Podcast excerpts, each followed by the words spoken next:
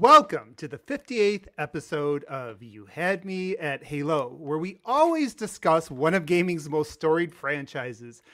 Our mission for today is to explore the future of Halo. We're going to be talking a, lot about Bonnie Ross as Spartan Bonnie Ross leaves 343. We'll talk about the new leadership and what that could mean. And of course, we are going to be talking about Forge with a very special guest. Before we get into it, let's meet today's Spartan cast, the Spartan team. Uh, first up, uh, despite being one of our own, we do have a very special guest uh, because he's not starring. He's not coming here as as XboxEra's own. He's coming here as Spartan Jon of the the Forge council, three four three Forge council. Uh, Spartan Jon, how are you doing, man? I, I'm doing good. I like that I come on the show I don't have to really do any work and only respond when asked questions, and I get to be a Spartan. So, uh, yeah, yeah, it's nice to be here. It's nice to be with the American contingent. No dodgy Australians to deal with. You know, it's just chilled. It's relaxed. Not as much nice. fact checking. Not Yeah. as big a focus on Nintendo and how great they are. Yeah, yeah. Honestly, don't do don't do a podcast with a Nintendo. No ego please. constantly pushing you right off the side of the screen. But don't you understand? My child loves Super Mario Galaxy. It's the, the best game in the, The world. only 10 of all time. If Uh, Halo was Eve. Platoon. Eve. Love you, Nick. Love you, buddy. Oh, yeah, it's good well, to be thank- here, guys. Good to be here. Uh, well, thanks for joining us, Sikamikanico. All right, next up we got Spartan Jesse, aka Mr. Don Cabeza. Hello. I've been I've been all over this uh, channel and our Twitch channel and everything lately, so you're all probably very sick of me. I hope you're well. All right, well, next up on that note, we got Spartan Daniel, aka Mr. Nadian. Welcome back. Hey guys, it's good to be back. Good to be back on my feet again. So awesome, uh, awesome to have Jon here too. Thanks, buddy. See ya. Next up, we got Spartan Ursel, aka Mr. Soul Blazer, and I know uh, Soul, you are hanging in there by a, a thin thread, but thanks for making it with for us today. You muted. Ah, you always mute yourself. Every time. You Dang it, man. We, ne- Oh, we, ne- man. That's why we never I'm funny comments. I'm here man. We- today. No one and you've let me down. Let me we down. we've had 58 episodes and we've not had a smooth start yet. You guys We're didn't hear hoping me to get there. go Canadian when, when you mentioned America? 'Cause I was No man. Oh, We're- So, so we're I'm not angry. I'm not angry. I am disappointed. Um, okay. Well, first Uh, up, yo. Also, I got I got a little little little little warthog in the back there, kind of kind of slowly building up my fence. It's gonna Mm. cover my whole backdrop eventually. But yeah, yeah, things are going well. Um, excited to talk Forge and really excited to have Jon on the show, though technically for the second time, I believe. That's true. Yeah, is this, but he, is but this he, really only the second ever time I've been on this show? I think he's so. been under extreme NDAs. Uh, he's scared of Microsoft lawyers. I think you made that case. I was very times. scared for several years of Mhm. ever saying anything. Well, you So signed he's- most of your life away. So And, and and Jon, I think when you came here before, you were not you were not uh, a a Forge uh, OG council member. You were just Jon of XboxEra. So I think it was a, a different Jon. That, no, it came was he here. was. We just campaign. didn't know. Yeah, It was Well- campaign uh, impressions he was he was talking about. yeah. I was Well, talking he- about you know how much I love Forge, but you know I, I don't know anything. I don't know what you're talking about. You have no insider mantra. knowledge. No. Zero insider knowledge whatsoever. Yep. So uh, so we're gonna see what we can do. We, we're gonna see what we can do to push Jon to the edge of his NDA today. Uh, so fi- finally, Challenge it's uh, it's your host Spartan Abe, aka One Bad Mother. All right, well we're gonna go ahead and I think normally we would we would want to start with some of the big news of the week, but since we have Jon here from the UK, who's uh, well past his bedtime, right already on a weekday. I don't Uh, know. I, gonna- I've turned into some sort of weird, pale old vampire at this point. So uh, I don't have a bedtime. I can stay. I'm a grown up. So you know, I'll stick around for as long as I can. When I start yawning, or if Jesse starts putting a wizard's sleeping hat on my head in the uh, tool, I've already noted he's got a tag up on my screen saying "big celebrity," which you know I'm fine with this. Um, but yeah, I'll stick around as long as I can. Why the engineer? It's keeping him awake. Oh, You- smart, you- smart. You know what I thought was funny, Jon, is you know what I thought was funny, Jon? You, we, you just had the the show on Saturday, which was what one one or two days after they revealed your map. Uh, Yeah. and, and you got like you got like maybe a 30 second segment of it. I bet you if you were a Splatoon map creator, you would have they would have uh, Nick would have dedicated the whole show to you. you had would've made a been Rocket League car, it. it would have been four hours at least. yeah, look, I mean, I don't like to wax lyrical um, too much, you know, and I knew that, you know, we, we had this show as an opportunity to really dive into it for the Halo faithful. Um, so, you know, I'm, I'm open to discuss whatever you guys want to discuss within the limits of what I can discuss. Um, but yeah, it was. oh my god! oh man. Oh, Uh, for is audio listeners that get to enjoy this on Anchor, um, I feel like I need to provide some context to the sudden outburst of laughter and groaning that has just occurred uh, in, in in this show. Um, there is there is there was some discussion. There was some discussion. I'm not going to give you the subject and context because I feel that that would be taking it a step too far. But clearly, I shouldn't have had any of these sorts of discussions when Rand al Thor 19 was online Absolutely not. um, because you know He's a man now now that's just forever. Um, I'm going to do your super chat for you guys. Uh, Rand al Thor 19, the uh, the biggest Xbox focused YouTube channel out there, uh, definitely hasn't stalled in growth in any way, shape, or form. Uh, he says, "Do we think the new Halo leadership team can fill all the holes as well as I can?" The answer is no. But anyway, uh, sorry, Abe. What were we talking about before Rand interrupted with with that question? Oh, filling holes. Yeah, pause. Um, yeah. So, so Jon, let's uh, try to get this back on track. Maybe if we can. Uh, oh, you know what, guys? We will have a smooth beginning by our by our hundredth episode. I feel like You've had them when you're not. That's our goal. Not not to Is say that a it's your fault. deliverable? All right, but Jon, let's go ahead and just start with you. Um, tell us a little bit about the the Forge Council, like what you were doing with that, um, some of your experiences there, and just a little bit about your background as a as a member. so uh, I think we did we did like a I think I came on straight after like the the Forge Council had initially been revealed the first time, right? So Okay. for those that didn't hear this particular story um nutshell uh i was i was i think it was quite late. I was in bed and i got a ping and it was uh uh the halo team on discord. Hey i'd love to talk about halo with you but kind of need you to sign some stuff. And i was like eye emojis you know in real life. Like they literally turned into giant saucers. And uh, i said yes and signed some things.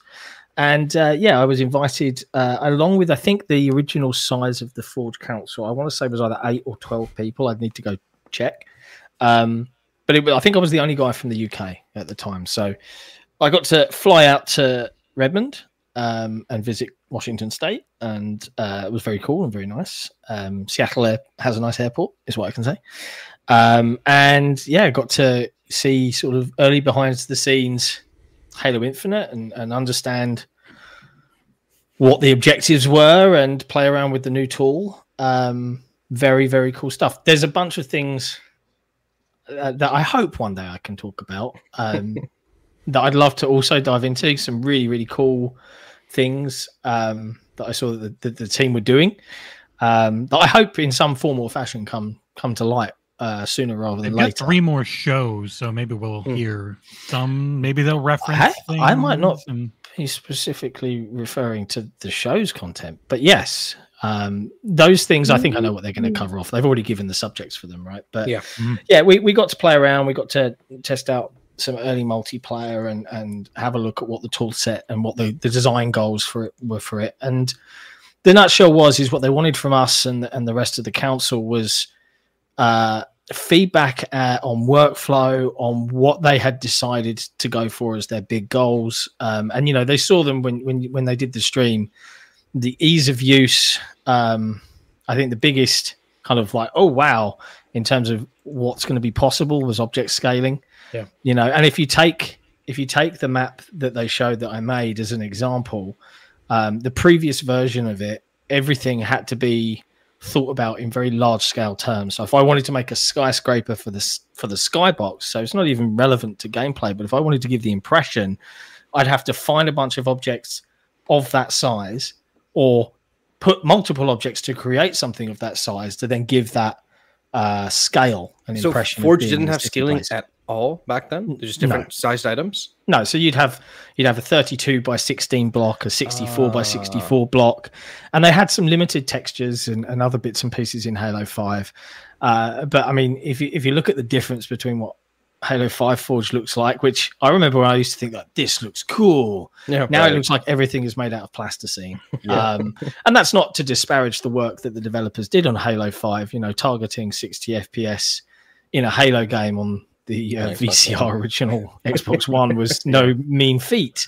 Um, and it did look pretty in in lots and lots of places, but they they were pushing the engine to the limit. And I think uh, the head of Forge on the stream actually commented on this, you know, specifically around object limit in in Halo 5's Forge. I think we were limited to something like 1600 objects. Hmm. That was a hard limit, but the reality, the reality in terms of actually forging a map, you were probably around between a thousand and 1200 Hmm. because you go over, yeah, you could, but your playability in terms of the map being able to perform at 60 FPS would dramatically plummet the more you leaned towards that 1600 barrier.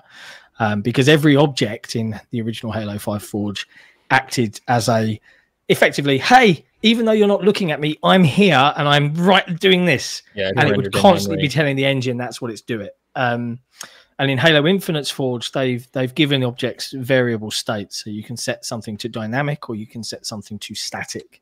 And by static, it is literally just turning it into geometry. It is just you can bounce grenades off me, and that's it. Um, so the performance is night and day. And obviously, as part of that, those same skyscrapers that I mentioned from one version of the map to the next, they became one object that had a cool shape. So I used the cooling fan object, which is just like a desk fan, like a Dyson cooling fan you might have, blew it up to be the size of a skyscraper, and then made a, a prefab of lots of individual blocks that were made to emissive to look like the light was on. Set a little window decal above it to give it a little shape, and each one of the windows in the skybox up high was just rows and rows of objects, completely superfluous to the game. Don't need to be there. Complete waste of time, but I could, so I did. Um, and it's, it's little things like that and the detail that that can be gone into um, that just ooh, so cool. But yeah, there you go. That was a very long answer, but I started going off on many tangents as I discovered them. I do like that they said, um, "Oh, he did this in a short amount of time." And I was like, "I don't think it was that short." yeah. it was not a short amount of time. It was a short amount of time in terms of the amount of time we'd had the actual build Hmm. in Mm. question. Uh, oh, you did this in a couple weeks. I was like, "Y- "Yeah." my children are you know starving somewhere no um, I, should, I should let them out of their rooms at some point no i mean if i had to put a, a They ballpark lo- lots of cereal that week. but yeah what's for dinner cereal again but Thomas, dad I've been there. Yeah, I get it. cereal for dinner yeah Yeah, I'm, I'm I'm still excited to cereal for dinner. I'll be honest. I, I, I, as a 38 year old male, Cocoa Pops for dinner is uh, a special treat. yeah. Um, but yeah, I I would I would say it was easily around the hundred hour mark Hmm. uh, across across those two weeks. Like that that would be my ballpark. Um, I get, and I know this because this is part of my personality. I get hyper focused when I have an objective, so I will, and I'm just lost in that for a while until I'm back Hmm. out of it. Um, and I'll always surface again, but when I'm in the zone, I'm in the zone.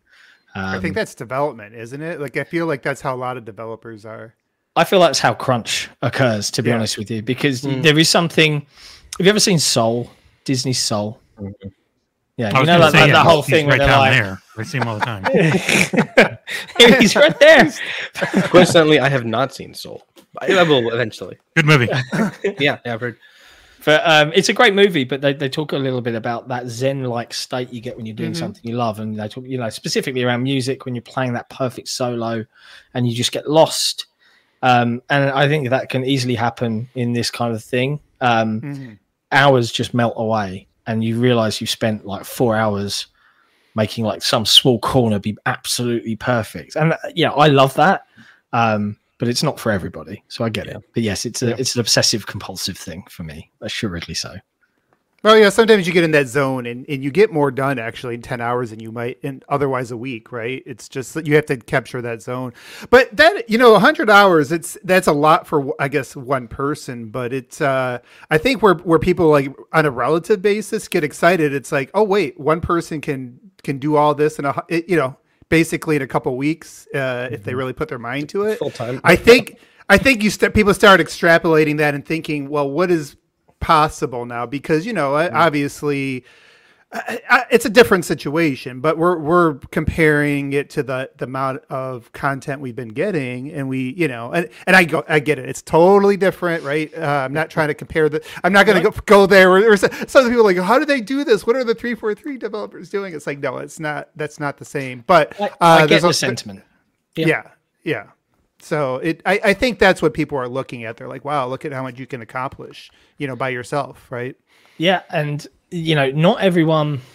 I think with there's there's definitely going to be a A there's definitely going to be a barrier to entry somewhat. You know, Mhm. um, and I, I think you'll get to a point where, and I hope, and I don't know if anyone ever played um, Halo Five Forge on PC, but it had a, a neat little here's how you forge stuff, and and it kind of took you through like a pre-designed forge level to talk you through and had like a kind of like a, a Mm. guide me style intro from memory. Um, it was pretty good and, and i don't know if they're planning something like that again. I do know that the the, the council and the community will step up in terms of wikis and how to's Oh, and yeah. content videos and things like that. Um, certainly the wider XboxEra team here um, i would look to create a few of those for for for budding uh, creators and, and things like Yeah, that might, But- we might have some ideas around Forge. yeah, we might we might have some super awesome secret plans around that. Um, but the nutshell is it, it it needs to be accessible, right? But the it's accessible is one thing, depth is another, and I think that. And I, I can't speak too much towards it, and I look forward to the Forge team showing it off. I'm very curious how they'll go into the detail of it. But when it comes to things like lighting, um, and the power and the flexibility that you're going to have there, uh, in my opinion, lighting is everything. You know, if you if you took the lights off of my map that you saw, it's majoritively dark tones, right? It's blacks and greys with highlights. Now, I don't claim to be some professional, super clever artist, but I do understand color palettes and uh, what what what works and how to highlight areas and things like that. There are there are going to be levels that Forge budding Forge creators might make that just you know blocks down on a flat floor and they don't think about the rotation of the player from one area to the next. And they might not think about how how they have to snap their aim up to reach that area. They don't they might not think about those things at 1st Mhm. um, but there are certain elements to the to the program that really lean towards helping design things that that make sense. And you guys will hopefully see more of that as the team reveal more. Um, but it's it's it's an incredibly powerful tool i am I'm I'm kind of nervous to be honest with you. I've already seen things in the leaked build. Like as a as an old school old hand at this, I know I'm at my upper echelon of talent. Like I I'm not. I I'm at the I'm at the I'm old. Uh, you know I've run out of ideas. I'm no good at scripting and I can't be bothered to learn. I am an old dog and I don't want to learn any new tricks.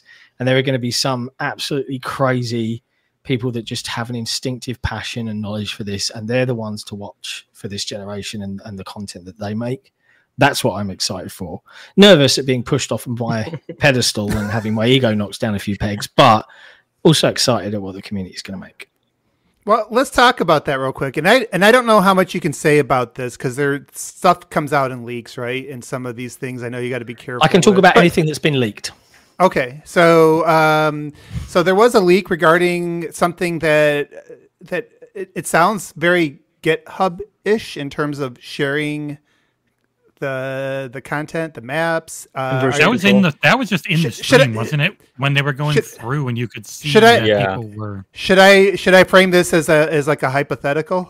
uh, yes please please don't sue So- me Let, let's just say let's just say you could get a, a lot of people working on a map together. right? 63 according to their own stream. Yeah, I, was gonna I mean, this, that, just hy- that's hypo- hypothetically, 63, uh, you know, people working on sharing I can find what that scripts, sharing blockouts, um, you know, where people can really focus on what it is. Cause like you, like you mentioned, you know, you're not you're not the scripting guy, right? You are more interested in making these look pretty, more getting into the creative, right? Is, am I wrong Yep. about that? Yeah, yeah, And- you're and- absolutely right. So And we've seen- dev, right? Yeah, we've seen leaks of people design modes, like even scoring systems where you can lock weapons and vehicles, like basically building game types. So hypothetically, if uh, if if everybody could be specialists and do what they that they love to contribute to a map, wouldn't that create exponentially more possibilities than what we saw in Halo Five? What a fascinating question, Abe. Uh, my hypothetical answer to your hypothetical question is absolutely yes. Um, I think that player cooperation and collaboration um, and sharing ideas is absolutely instrumental to the success of any user generated content platform. Um, and you know the the leak that you're referring to, and I'll be careful. Um, I I won't share detail on how it works, but it would be perhaps sufficient to say that gone are the days that one person can claim credit for all. If you have help, you have help, That's cool. and I like that. So Just- it, it, it reminded me like the moment I saw that, the first thing I, I thought of was Minecraft Realms. It's very much the same kind of thing. No longer is it your own little seed that you can only share when people are with you. Now it is available full time. At, at least According to as I Rand, Jon is the best at sharing his seed. Jesus Christ.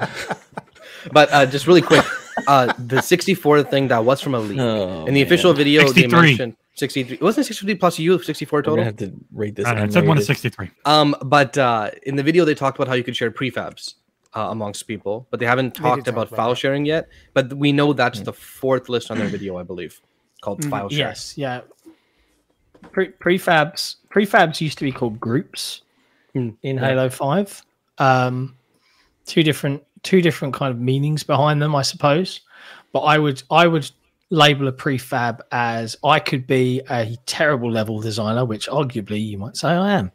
Uh, depends if you I played any of my maps, but um, I could be, however, an incredible, ingenious person at making kit bashing a bin, uh, uh, a pole, and a light, and doing something crazy with them, and making like the best looking ind- industrial lamppost in the world. And people be like, "No, that can't be beaten." But I could save that as a prefab, and instead of publishing a map, I would publish my prefab and share that instead. So this actually ties into the next thing because one of the one of the opportunities Daniel mentioned Minecraft, and that is like Minecraft and Roblox is something I keep bringing up a lot. And I, the pushback I always get is, well, you know, you're not going to get like those are very accessible. Kids can get in there and figure it out pretty quick. This is a lot more sophisticated, but this kind of going back to the sharing and- being, you know, if, if- you just start having people dump a bunch of, you know, they start from the bottom and start building prefabs and, you know, all these items and, and blocking out maps. Can, can you see, and I don't know how much you can talk about this again, but can you see a, a time where this could be accessible for a kid to jump on an iPad and start screwing around with the map? Um, I, I'd love to see that world. Um, it's interesting you mentioned this. I got a DM from someone I knew back in the Bungie days, and um, I had a lot of messages from people, blasts from the past, back in the Halo 3 Forge days, the Halo 3 community, as we figured out how to merge blocks by forcing the system to spawn one in. Man, those were crazy days, right? Because Forge was never designed to do what it's evolved into being, right? It was designed to make minor adjustments and weapon layouts and things like that. Um, and they actually brought up a really valid point. And they said to me, and I guess this is a good tangent if you want to move away from Forge. I don't know. It's up to you. But I got the DM and they were like, do you, and I, I want to, I, I don't want to credit him publicly. I'll, I'll just call him Ash for now, but he's a lovely, lovely chap. And we've been chatting for a number of years, all the way back to Halo 3. Never met him. He lives in the UK somewhere. Uh, really nice guy. But he said to me just randomly, like, congratulations, da da da. And he said, do you think 343 will ever figure out what Halo is about? Now, I don't disagree. They've had their ups and downs. I wouldn't word it this way, but look, this is just one Halo fan's opinion, and he wasn't being toxic, so I think it's worth listening to. because I it really resonated with me. So bear with me, caller. I'm going to go through this. Like like for instance, why are they trying to be Fortnite with battle passes and things like that? When in his opinion, Halo has always been more in common with Minecraft than with Call of Duty. It's a sandbox at heart about scavenging for what you need, but with big effing guns.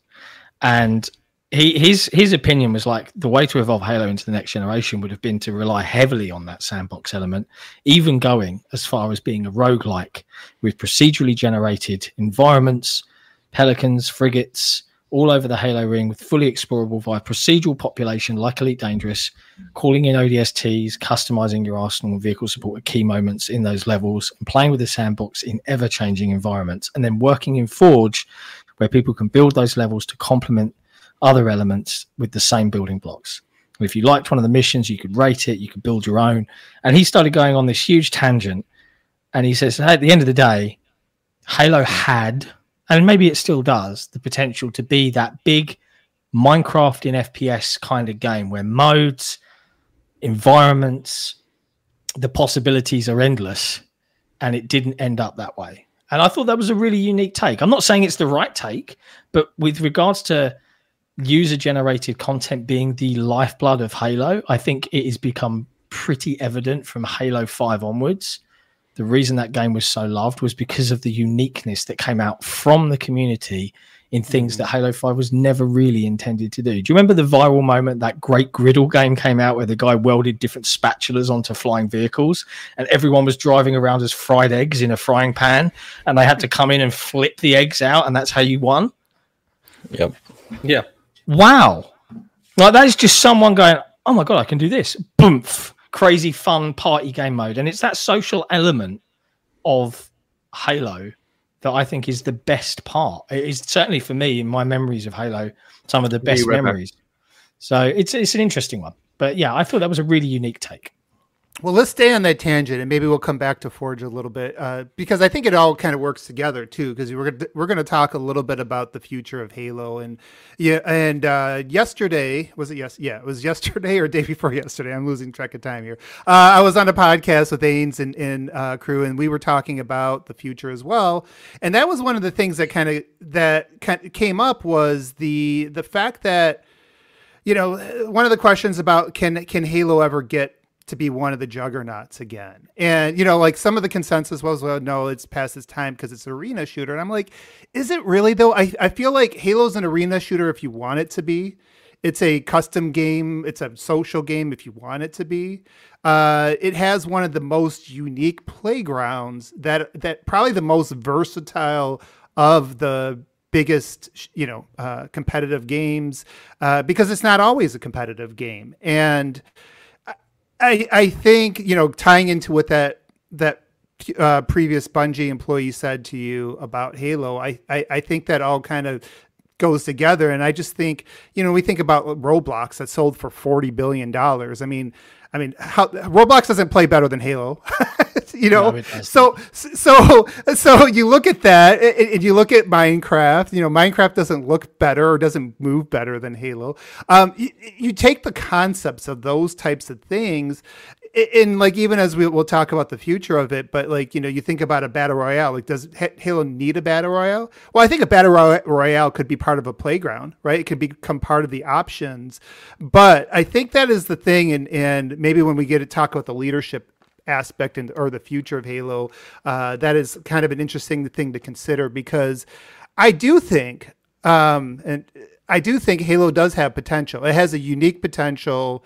If these other if these other janky kid games can get that big just because people go there and they just try out different things uh, they build things they try out other people's creations um, you know why can't halo? Like why can't they think outside the box? And i and i agree like chasing chasing fortnite is or, or call of duty isn't really I, I don't think that's halo's way to become uh, So, reach its well, potential. I do disagree a little bit there in the sense where Fortnite isn't what you think it is in a lot of ways. You know what I mean? Fortnite isn't just a BR mode. In yeah, fact, the battle pass doesn't make something Fortnite or Call of Duty. right yeah, but not even the battle pass. What I mean is like when I talk to people about Fortnite, they talk about its build mode, or not the build. Sorry, not not the build mode. Uh, they talk about its community generated modes that people play, and they play them a Creators lot. mode. Creators mode. There we go. Sorry, that's the one, Hmm. and that ends up becoming a really big part of Fortnite. In a way that's similar to what uh, he was saying, because it's like Yeah. Minecraft, right? Community generated content. But I'm not Yeah. going to fault 343 from looking at that a little bit and like, hey, these guys, they got this. They have this huge creative community generated segment too. It's working well. How do they do this? Right. Well, Okay. And to add on to that, the, it's a little bit reductive to say that Halo is just an arena shooter, shooter, or like, or pretending as if like the feel or the spirit of Halo is one thing. Because I mean, you have 20 years now of of completely disparate and sometimes overlapping player bases that Mhm. consist of those like like who only me- uh, mess with Forge, those who only like. How many developer interviews have I watched today where where they were just like, "Oh, I only play campaign," and then you go through the people who play uh, ranked, who only play ranked, who only play Right. social, who only play custom games because they're built in Forge, and then again the overlapping. So so there's so many different types of players for Halo that we know that the the interest is there. We know it can be a juggernaut again because it had 20 million within the first month on for for Infinite. So I don't think it's a matter of um, you know obviously because of COVID, because of how how troubled the development for Infinite was, as we we all know, um, all those elements kind of you know came together at the worst possible way. But in terms of interest, it's there. In terms of what you know Halo is, I don't think anybody on this panel has disagreed that the campaign was fantastic and the multiplayer, the the bones are fantastic. Yes, Mhm. there are technical issues, but I, you know, in, in terms of content being produced, that's also part of the problem. But but in terms of getting Halo, I mean, I heard every single person on this panel and then some. For those that aren't here, talk about how much they love Infinite. I've seen, you know, uh, tons of people online uh, uh, from the community, from uh, reviewers, say the same kind of things. Like this was the Halo that three four three got both things right yes, we know there are technical issues. Yes, we know there are content uh, cadence issues as well. But in terms of the feel of Halo, I, I mean, I, that's where I disagree with that whole rant. Was that I'm not sure that, um, as somebody who plays Minecraft a lot, I'm not sure that that it's necessarily what every Halo player wants f- is for it to become some sort of um, first-person shooter Minecraft. So. It's, it's an interesting one. You touched on, on lots of different elements as to why Halo is so freaking difficult, right. Right? Um, Uh, And I- and this is- three and I mean, all of this. like, this this is the crazy thing, right? I, I can speak I can speak subjectively, objectively, both, I guess. And I've said this on on the, the main podcast, and I think I've probably said this here before. Three four three have always technically, and, and I think Halo Infinite is the first game where there's been real technical hiccups, and, and I'll, I'll probably touch on those in a second. But from a Mhm. feeling good to play, Mhm. that was one of their primary design goals. We saw it in Halo 4. Halo 4 felt good to play. It looked phenomenal. The sacrifice of making it look like a next gen title on one of the swan songs of the 360 era was that the the scope and scale of Halo 4 yeah. was narrowed, right?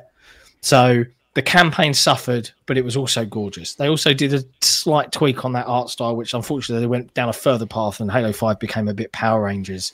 But it always mm. felt good to play. And I'd argue if you go back and play Halo 4 at 60 FPS, outside of map values and tastes, and if you remove the loadouts and you just base it on how does this feel to move around, it's a, it's a pretty good feeling Halo. Yeah, if you play Right. player, it, Yeah, it's Halo. It's it's great. So I've never I've never considered that to be a, a real valid criticism. I think the criticism that they face and the trouble that they have is that my this is my, just my gut sense, right? Everybody I've met at 343, every single team member that I've interacted with across the studio when I was there, I've, I've had lunch in the building. I saw Bonnie Ross, didn't speak to her, kind of was like, oh, that's Bonnie Ross. Um, but everybody that I've met absolutely loved the universe and the game. They they were they were they felt privileged to be there. Every single person I interacted with, from the level designers to the Forge team to the community folks, they they just like we do, just hmm. like all the Halo fans out there do. actually love it. I know that it kills them to encounter problems like this. And yes, I think absolutely the the scope and scale of the tech debt that they were combating, the engine building, and I'm speaking not from fact, from what I believe was going on, right? So this isn't some insider information. The impact of COVID during that tumultuous stretch to launch dramatically affected their ability to collaborate and get things done. Um, and you know, yeah, it was two years ago, man. Get over it. Like, think about the knock-on impact of that.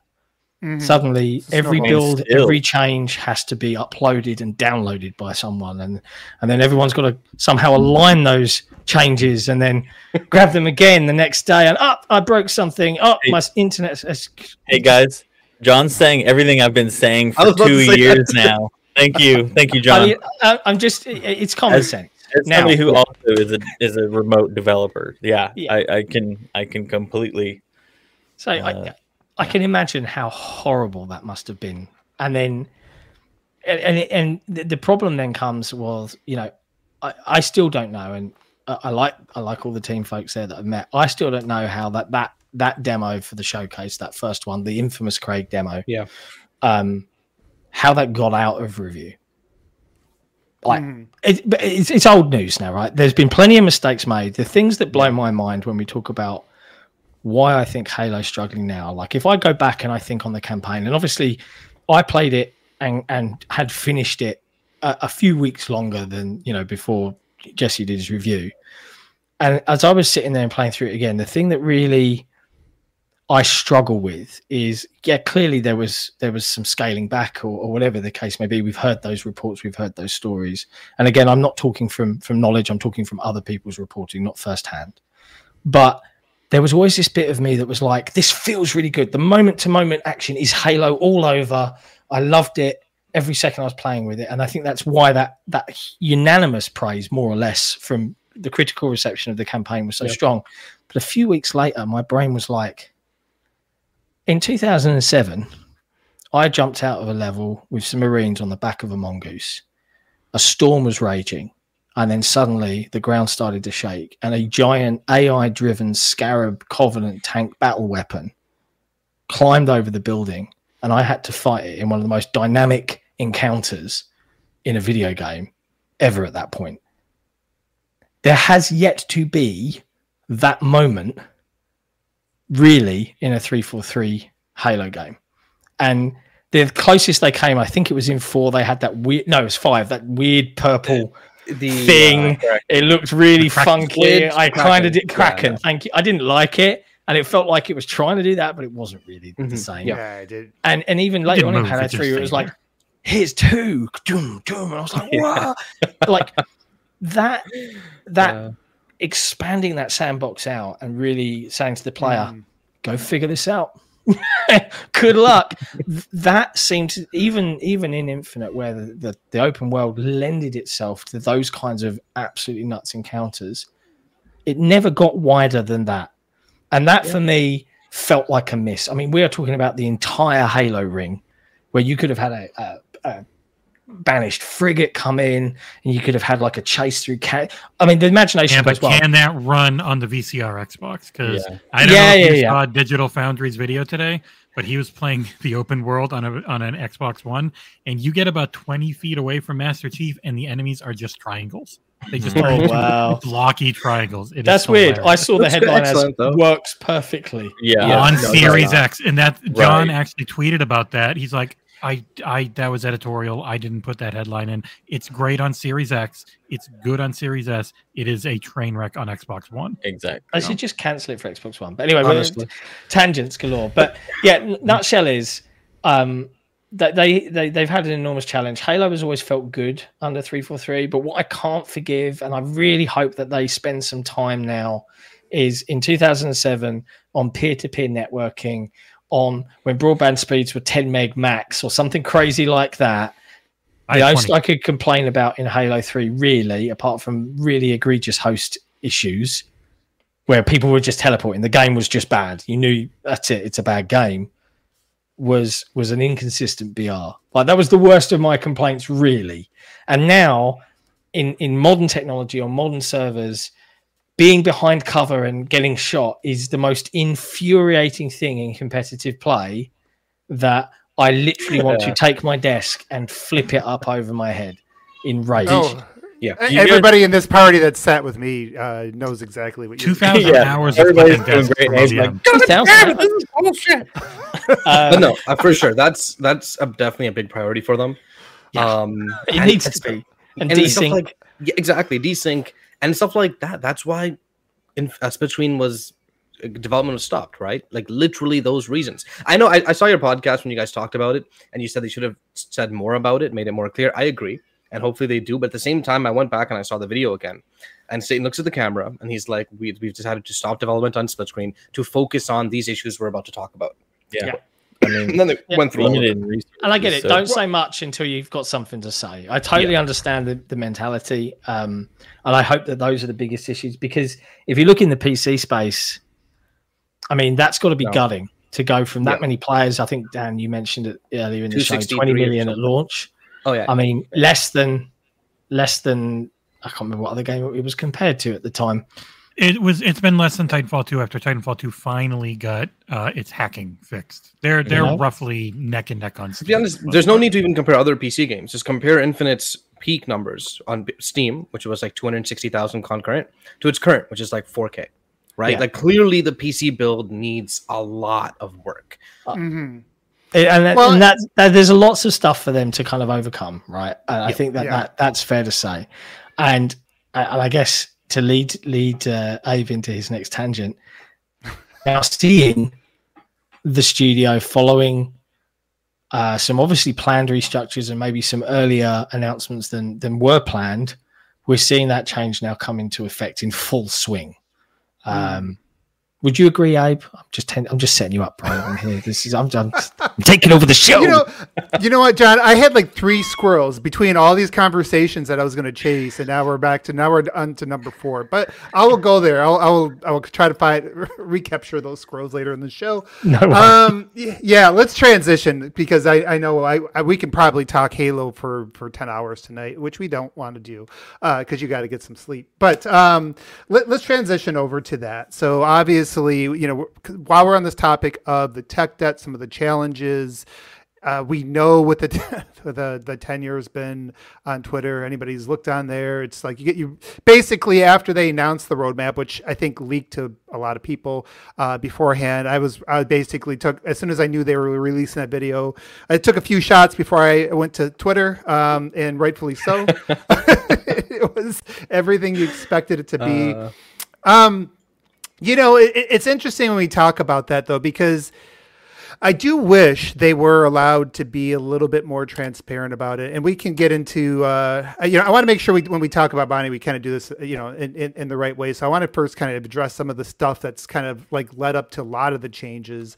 Um, you know, talking to developers that have been there, the the I think it's no secret there's a lot of tech debt in the game engine, right? And that and that tech debt actually doesn't just end with the you know creating levels and things like that in the game engine. That goes all the way to the net code, uh, things that have happened you know many years back under circumstances of a different Xbox that didn't have extended timelines that had a lot of contractors that out that that still has a lot of contractors uh, that outsourced to you know to try to make deadlines. It, it really just kind of compiled that.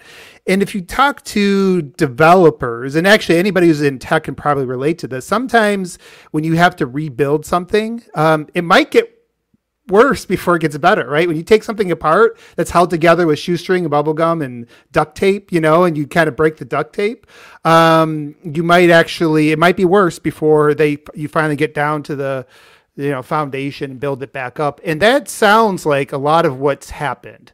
Uh, like you said, John, three four three. There are issues in previous Halos. The the the strikes we've given against them were generally game design issues. They were either people didn't like the art, they didn't like the music, they didn't like the, the game design in either the, the single player or the multiplayer, one or the other. Um, but it generally wasn't technical. They were able to figure out how to duct tape that stuff together within really limited windows. Three hours or three three hours, three years, three years for Three hours, my God. Yeah, I'm thinking three hour podcast. Uh, three years for for a AAA game that has all these big tentpole things is not really a lot of time. I mean, in the same time, Sony studios are spending five five years on basically single player mode only, Yep. right? So, so when you kind of put all that stuff together, um, I do think I, I, I guess I look at that and I and I do wish that I- understand why they can't go back and they can't point fingers. They can't go, well, Terry Myerson made us do this, you know, or or you know, they can't do that stuff. Phil Spencer can't come out and say anything. But man, like you you know how passionate these guys are that are there. If you talk to any of them, they really do care. Even the ones who leave get really pissed off when the game's not working the way that it that they that it should. It's not living up to its potential, and you know, and, and it's not that these guys were uh, and girls are were not talented. I, I, feel like a lot of it was uh, it, they delayed the engine fix for a while. If, if you listen to an interview with Bonnie Ross, was it 2018 after they revealed? Yeah, Yeah, she basically.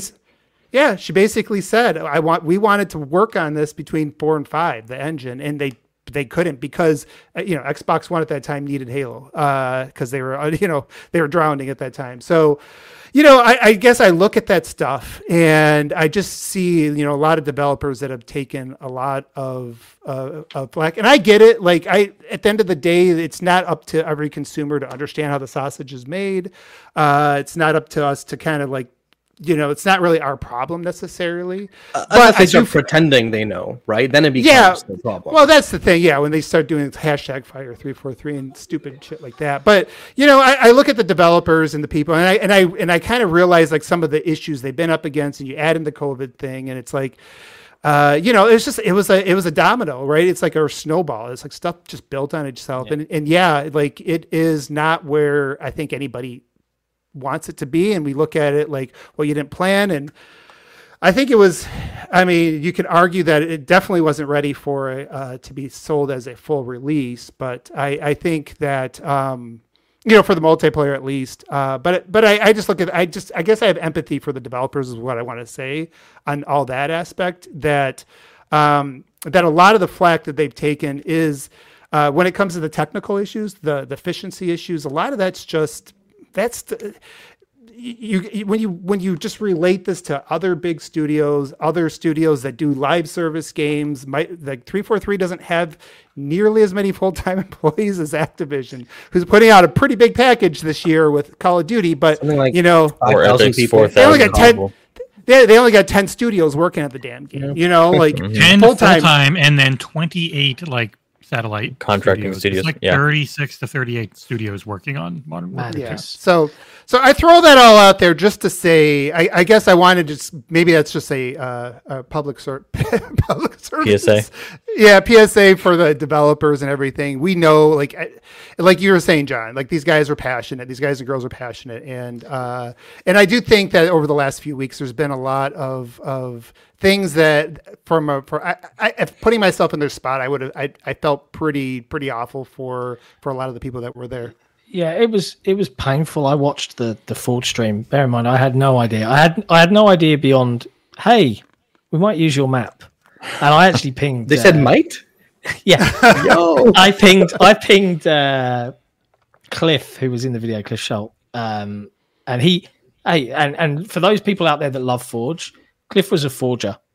Mm-hmm. Cliff was an aspiring level designer who came from the community, lived through it, and that's what it's really like. It's inspiring to see him on the team, helping guide and what that what this tool is and what it can be, because it, it came from where I came from.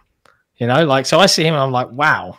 Like he he works really hard, and obviously he did more than just Forge. He went and learned Unreal and how to do blockouts, and he probably did a bunch of research. He was the lead multiplayer Designs. map designer, right? Uh, uh, he's uh, I, I don't know his exact. He is a level uh, multiplayer map Yeah, yeah, designer, okay. but I don't know if he's the lead. But the, the stream way- had two. It had a multiplayer designer and then a Forge. Um, Yeah. Michael Michael Shaw is the is the Shaw Shaw is Yeah, uh, okay. it's the Forge lead. Uh, Forge Lord is, is is what we call him.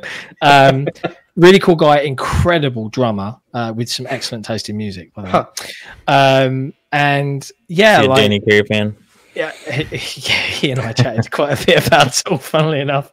Um, but he Play a Metal Hellsinger. uh, Okay. Oh, yeah. I, it's on my list. It's on my list. But um, you know, seeing seeing what what's capable now. I think the thing, you know, when just touching on everything you just kind of talked about, Abe, I think that the struggle that they have is that Halo 3 set a bar in 2007 with Yeah. 1920 by 1080 textures in a in a in Bungie's engine, the Blam engine, and they made a forge that didn't have merging, and they had a theater mode, and they had a six to seven hour campaign, whatever it was, and I can't remember what it shipped with nine maps, eleven maps, something like that, in 2007. But unfortunately, that was quite the package. Hmm. And then as the ambition for Forge grew and merging came a thing, and then they did it with Reach, and it was all there. But again, it was still on that hardware. And then this era has arrived with 4K textures, and players expect more, bigger, better, 7.1 surround sound, higher quality assets. It, it becomes this gargantuan effort. And whilst I understand the community's frustration that not every single thing can arrive or does arrive on day one. And I agree to the extent of both with Halo 5 and with Halo Infinite, Forge as the way to create a community around a game natively should have arrived at launch. It was a, a bummer for it to not arrive with Halo Infinite, and I think it is to the game's detriment. Now, does this have the potential on November 8th to be a soft relaunch of sorts? Yes, I, I truly believe it does. And I truly believe looking at what the excitement around what Forge can do, even just with the leaked version, people are already going nuts. Did you see the Andy's Room remake? Oh, yeah, yeah. that's crazy. Incredible. Mm. Yeah. Like, yeah, and and you know, people are doing. Did these you see that things. level that they made and showed at the uh, the Halo Infinite Forge Fundamental stream last week? My God, did that one look good? It was just That one Cyberpunk looks cool. Some guy made. It, it was Six, I- some- six There's a there's a there's a talking about gearbox. Or something. I think there's a gearbox level designer. I think he's I think he's actually called Infinite Forges on Twitter. And it, I, Oh, yeah. like I, I'm gonna he's Oh, I don't know the guy. Like we we brief, briefly introed. He seems like a nice chap, and he it really bugs me in some ways that I'm not allowed to show and tell more. If I could stream Forge today, I would be walking people around. I would do full walkthroughs. I'd talk to the community about it. When my handcuffs are untied and I can do that, I will. But it like there was a small like part of me that was like, because he did. I was inspired by this map, and then he did this really oh, like it's a bit OTT in my opinion of packed with detail, neon lens flare, cyberpunk environment. And it got like, I don't know, 10,000 likes and went viral and all this sort of stuff. And then the follow up tweet was, thanks for the inspiration, Sikamikanico. And I'm like, you son of a Yes, bitch." I did see that. Yeah. like pure jealousy and like I just wanted all the limelight for myself. But even that, people are like, and I would argue there's a difference between creating what I would refer to as a beauty corner, uh, you know, with all of those lens flares and things. It's not, I wouldn't say that's strictly playable, Yeah. um, and actually making something playable. But nutshell, huge tech debt, lots and lots of hiccups in development creates this environment where watching that stream, the chat was just fire three four three constantly. And if I'm sitting there as an employee, I'd be reading that and just thinking, why why do I do this? I'm working my butt off. You think I'm demoralizing that must be? Yeah. with remote work with remote work why would you like this is the thing for anybody that thinks that these guys uh, don't give a sh- shit about the game. Uh, with the way you can go to another studio nowadays and we see it right? They people move around much quicker and there's a lot of demand demand for developers. There's a shortage in most places. If you Yeah. got experience on a AAA game uh, you're going to get a job pretty quick in this day and age. And so there is no I guess what I, you know, that's part of the other part of the PSA, I, and, and hopefully, hopefully, like everybody takes a breather after all the, you know, some of the changes and things like that, and steps back and um, and, and realizes that you're not really doing much to help the game when you because you're not helping the morale you're not going to help them retain employees you're not going to help them recruit employees. Nobody I, i've talked to developers when activision was going through the thing. Nobody wanted to go there you know uh, Imagine and a people- world where any job you're at, someone constantly appears next to you and goes, "You suck." Yeah. Just imagine you're at work. Imagine whatever job you do for a living. Oh, yeah. Someone every three seconds goes, "You suck at everything." Yeah. Imagine how you Well- would feel. Yeah, and that that's kind of like you know to the the point you were making earlier, Abe, about being more transparent. It's like we've seen both Bungie and three four three have seen because they're arguably some of the most uh, transparent in the industry, Mm. and we have seen firsthand, time and time again, how much they get just constant shit, no matter what they do, no matter what they say, say whether it's good or bad. And so, you know, and I and I I talk to a lot of developers across the industry, not just at Xbox, and so many of them are like, why do we even have a presence online when when it just attracts people, right? To to be shitty, right? And like kind of what you were uh, saying earlier too, John. Like this kind of leads into the whole like um, perceived expectation, right? Of well, Bungie did this in 2007. That's true, but they were also only developing for one SKU. And there's a there's a great thread from from Tyler Owens, who's a previous Halo and current Respawn developer, that I think should be required reading for everybody who does not develop.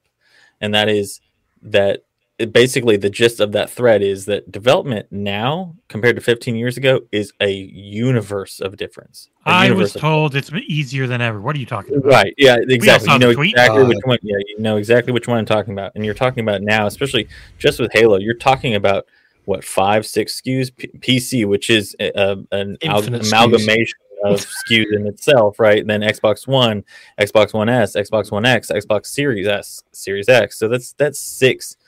We saw their behind the scenes stuff where they had like six Yeah, stations all set them set up. Yeah, and work yeah. stuff. So And even then, they had limited testers coming in because of COVID at that Yes, time. exactly. And that's the other thing too. I was going to say is that COVID still isn't over, and it's in terms of remote work. It's Government still told me it is. Come on, well. the The one, CDC would they the lie had- well, for the never economy? mind. I can say that anyway. Uh, there are still the vast majority of devel- developers working remote, and so you know you can't. It, it's this weird dichotomy of people who say they supposedly care about developers, and then they then bitch about. The moment it not coming goes that they're going to get less, they stop caring. Mhm. Yeah. yeah, right. Well, Yeah. so let's let's use that to transition. So I think um, you know definitely I, I I think we're all on the same page with that. And so three so Halo's grown a lot in the last ten years. Um, and John, I think to your point, you, when when you talk about the Forge being there, I, that's one thing I did mention on the last show as well was that I, I do think now Forge is one of the pillars of Halo. Um, and I think it's it's missed.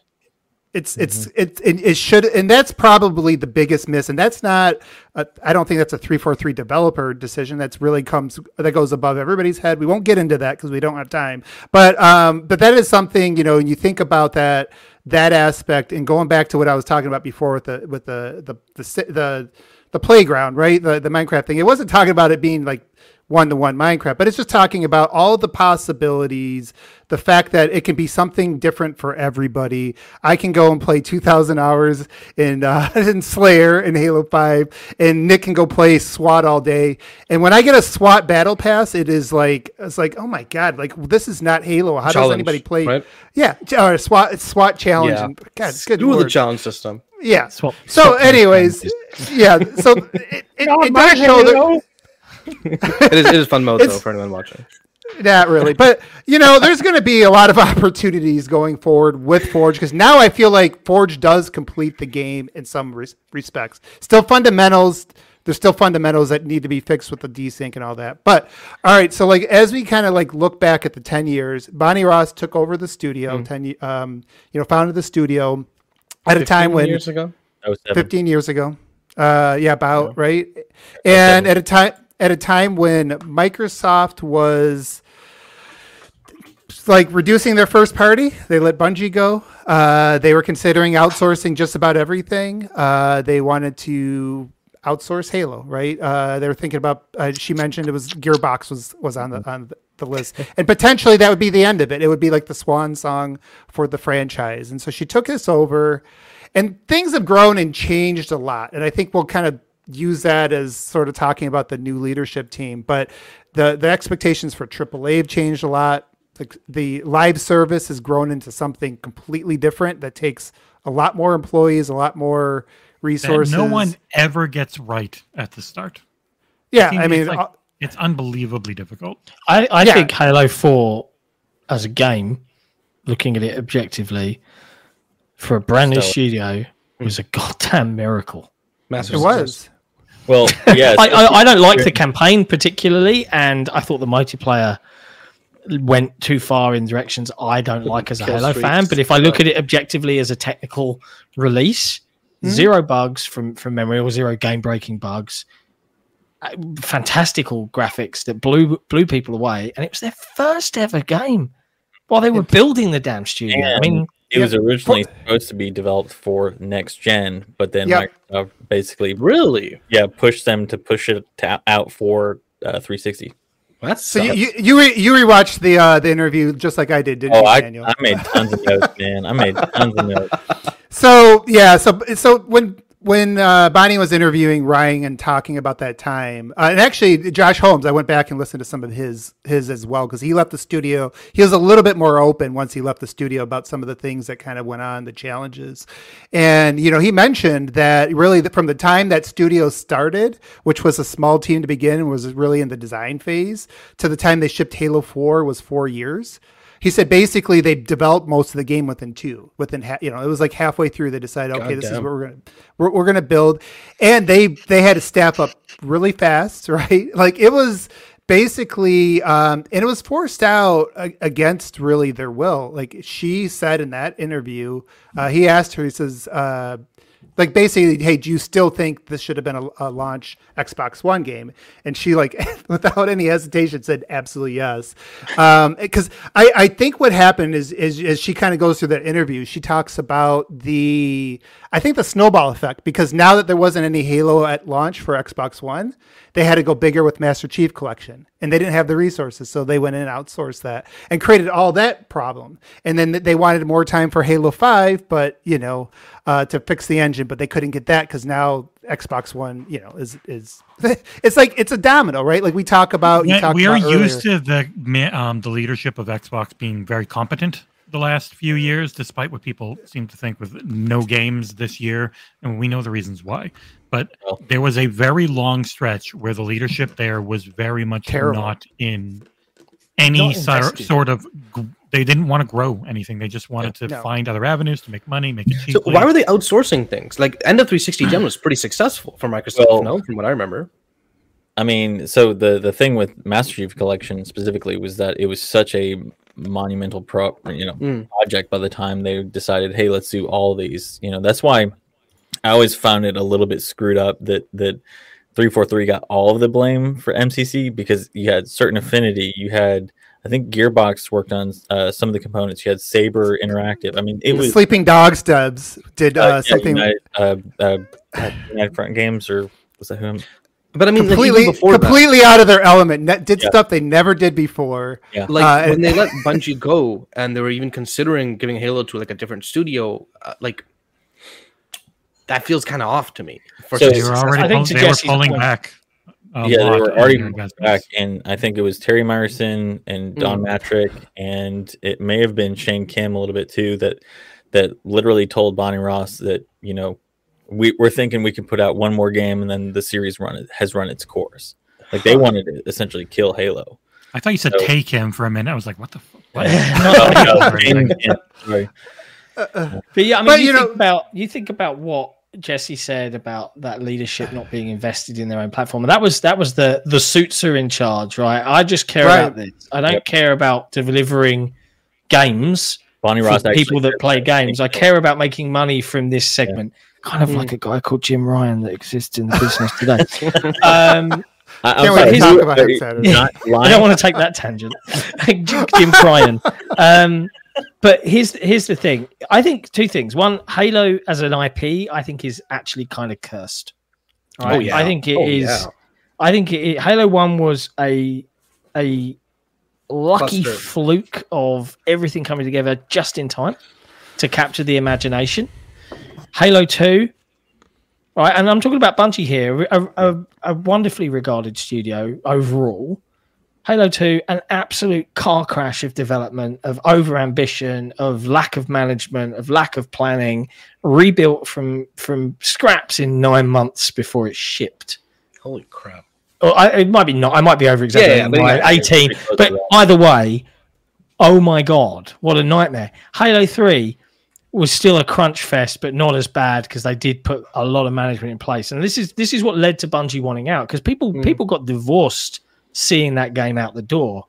Halo Reach, that's our last one. We're out. We're done. You know, um, and then this project gets handed over, and the scale and scope of that ambition becomes someone else's problem in an era where the investment was not being made from Microsoft leadership, and that Uh, it, combined with tenure limitations and Microsoft's tendency to contract, it, it's created this snowballs. Now that's the why of of why Halo Infinite or all Halo games have kind of struggled.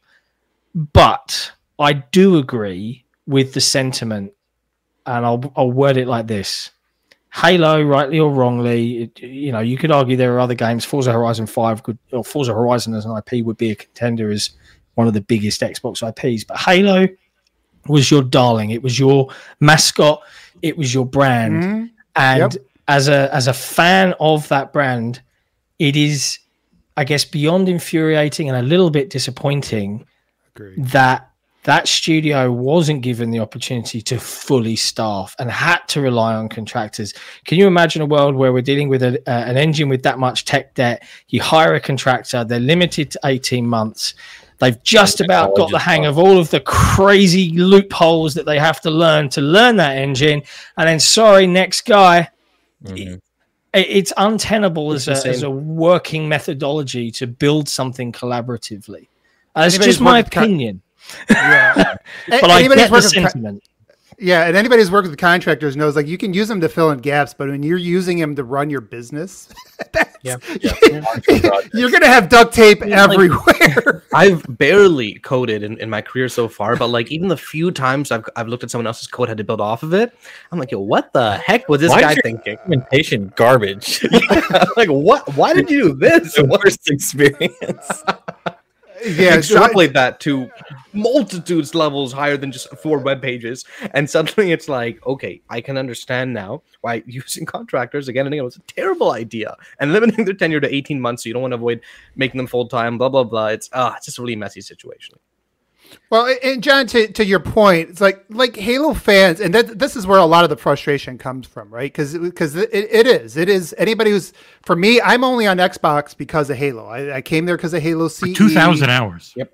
Yeah, well, More I mean, I, I was I was ready. When, you know, when Don Mattrick was basically saying, "I got a console for you," I was like, "Okay," you know, I gave him the finger too, and I was ready to jump, but I was like, I had to come back because it, you know, You know who's the it was- best here giving the finger? Episode God. two. Oh, not gonna lie, I first thought That of Jim Ryan.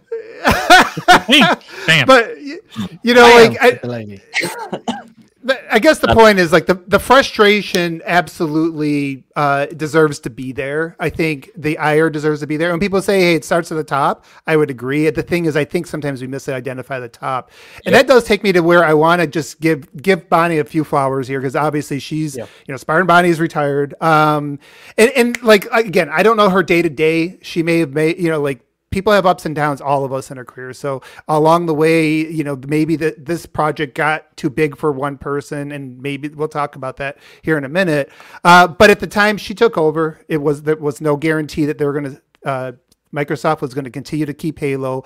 She was told she was told by people that why the hell are you taking on this, taking on the legacy of Bungie and dealing with the people you know, uh, uh, you know, you're going to have to deal with uh, being under the thumb of, you know, basically Windows at that time. So, you know, the fact that you had somebody navigating that, I know Jez said this on the podcast last week. He said it may have been worse under somebody else, really, if you kind of take those situations. So I think it's just worth giving her some credit before we kind of move forward and say, okay, now let's, yeah, fans, you deserve. Yeah, like we're all frustrated with where it's at. Um, uh, frustrated with you know the, maybe the treatment Microsoft's given it at times, but I do think uh, that needs to be called out. Go ahead, Daniel. yeah. I, there's just a, a few things I want to say really quick, if that's okay. Um, Yeah. specifically about Bonnie Ross, because No, I'm gonna mute you right now. yeah, that sounds about right. Um, the Jesus thing up. It's There, take that. Eat that, Jesus. Um, okay, go ahead. so uh you're right i mean you know at some point the buck stops here right um, in terms of leadership but the thing that i think a lot of people don't do is is that they um they focus on the things that they assume is is or they they know is bad and assume it's it's her fault, right? But the, if you're going to do that, which is not always the case, obviously, because there are multiple layers of leadership at 343, just like there is at any company, and there are still developers on the ground that make mistakes that that end up costing uh, those those elements, right?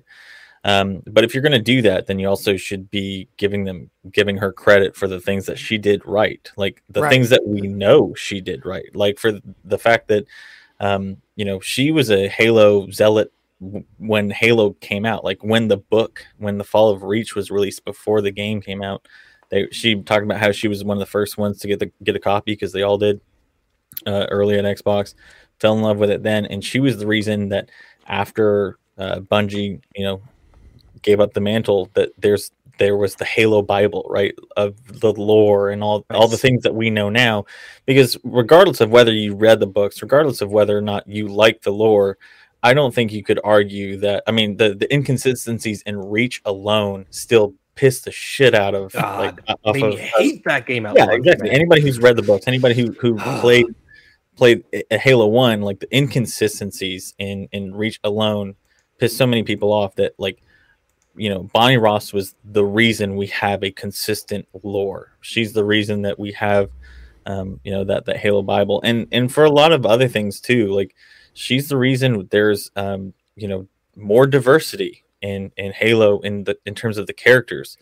Um, you know, she specifically said that, you know, if you if um, I'm trying to remem- remember the exact quote, uh, but like diversity attracts more diversity. So like the things that she did for the franchise, but also for developers, women, people of color, to really um, you know pave the way for them and also mentor them. I mean, I I have a really good friend at Xbox who's pretty high up in the chain, and she told me she cried um, that when she found out that Bonnie Ross was retiring because she was one of her first mentors there. She was one of the people that that showed her that she had a path. And so um, when we think about these people, they are human beings and they are um, they are more than just the sum of their game releases, right? And the things that she did um, at Microsoft at, at Xbox, I think, especially being there what 25, 27 years, something like that, it's it's one of the things that you can't really quantify, um, but it, it gets glossed over because everybody wants to to you know throw their pitchforks. What's up, Jon? Oh,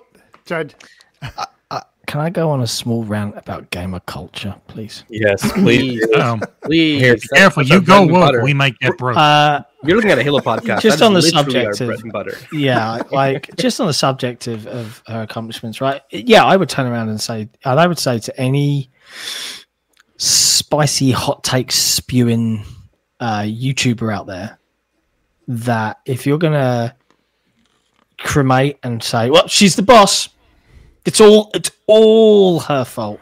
She's the boss of the franchise, not necessarily of the game. Now she's the boss of the game director, but there's probably a boss above that and a boss above that before it gets to her deck. So she's responsible for you the can comic just books. say who you're talking to. And the, but You no, I'm say talking to Nick. I'm talking to You can no, I'm say not Nick. talking to Nick. Nick Nick's not that spicy. He's not that spicy.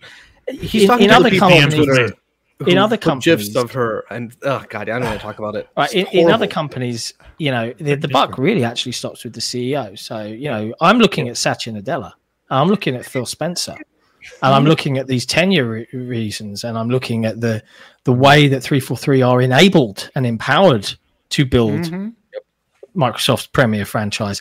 That's where, you know, no offense, and when I say direct your ire, that is where you should make objective and reasonable criticisms. Yes. Yeah. But Constructive criticism, not Yeah. just personal Yeah. attack. But Yes. Bonnie, unfortunately, and I'm going to be crass in a very British way, unfortunately, Bonnie doesn't have a penis. Yep. And that means that she's subject to way more scrutiny and vitriol and blame um, because she's a woman in tech. How dare you invade our space?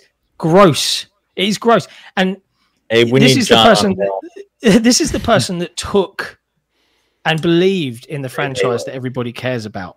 And what Mhm. really bugs me more than anything else is that there are these this community, uh, and the Halo community can be wonderful. Like the Forge community, I'm a part of, wonderful.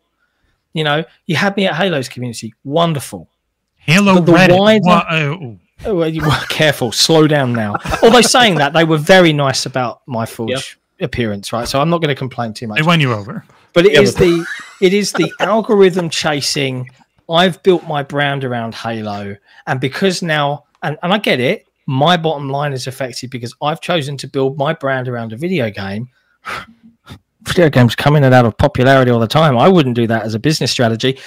I'm going to instead lean into the negativity and stir up the very people that purport to love the franchise.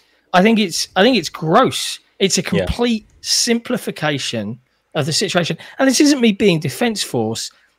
I have a realistic. long list of criticisms that I would direct at the way 343 have handled the franchise, but arguably more so the way Microsoft have not enabled that studio to succeed in the way that they should for a premier franchise, the mascot of Xbox. Yep. But I am not going to bungle my criticisms up, attach a bunch of slurs and hot takes and disbelief images. reasons and fire them at one person and make it all about them. That, I'm, I'm afraid, is toxic as all hell. So if you are watching this and have typed Fire 343 recently, even if it's as a joke, realize that that is not the way to have a conversation. It's not the way to treat another person, right? Or, or a group of people. And gaming discourse would be much better if companies like YouTube, uh, Twitter, and anything that enables social media and the sharing of information would take a long, hard look at why we share what we do as human beings. You invented the algorithm to to lean in on this negativity and this hate. Why not lean on one that leans on positivity and and and empathy?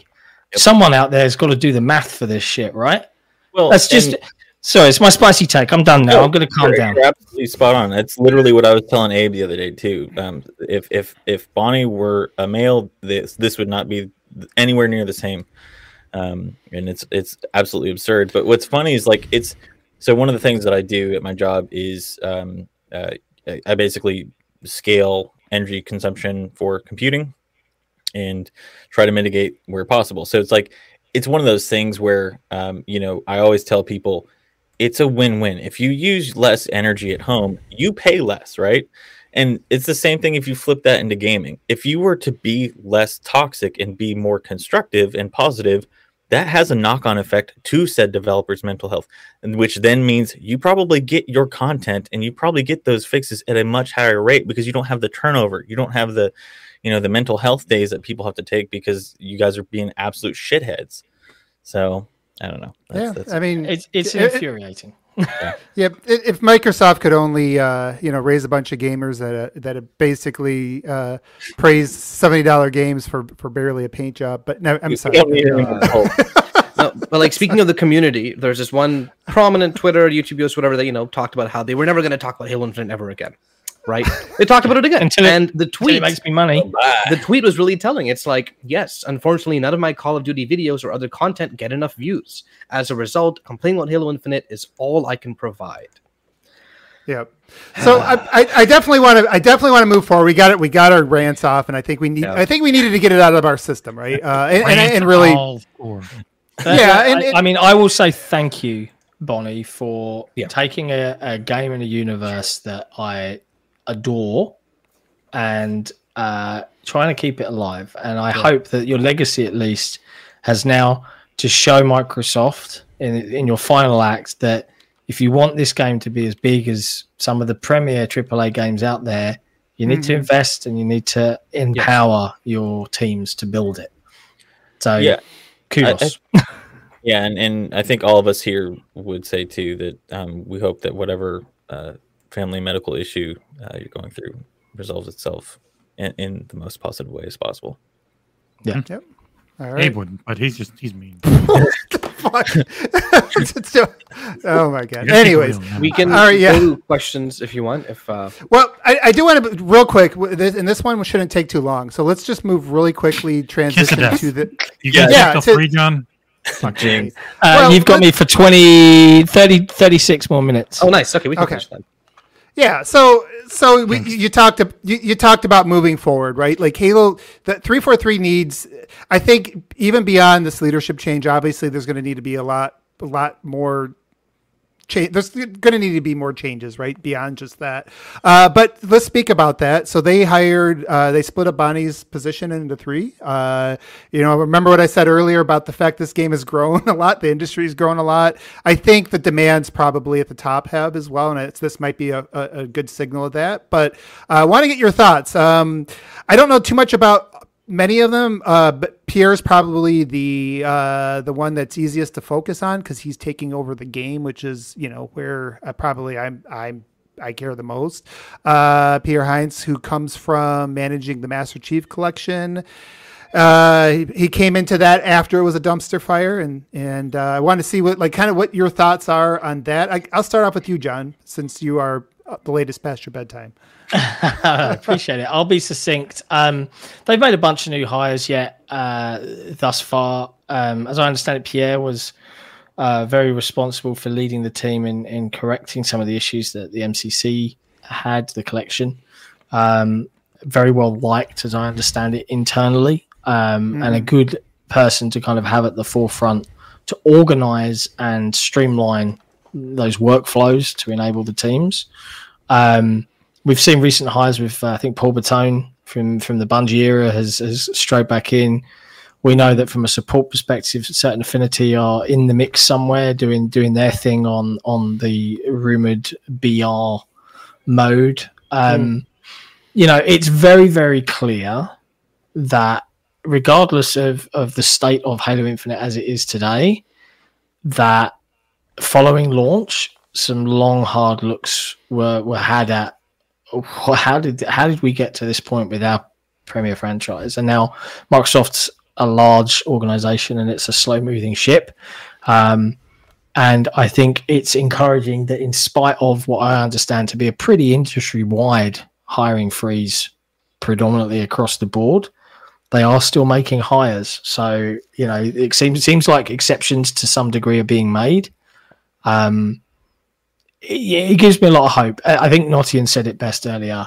The bones and the foundation of what we have with Halo Infinite right now, as it stands today, is the, the in my opinion, the best playing and feeling uh, in terms of speed, in terms of, of mobility, Halo game we've ever, ever had.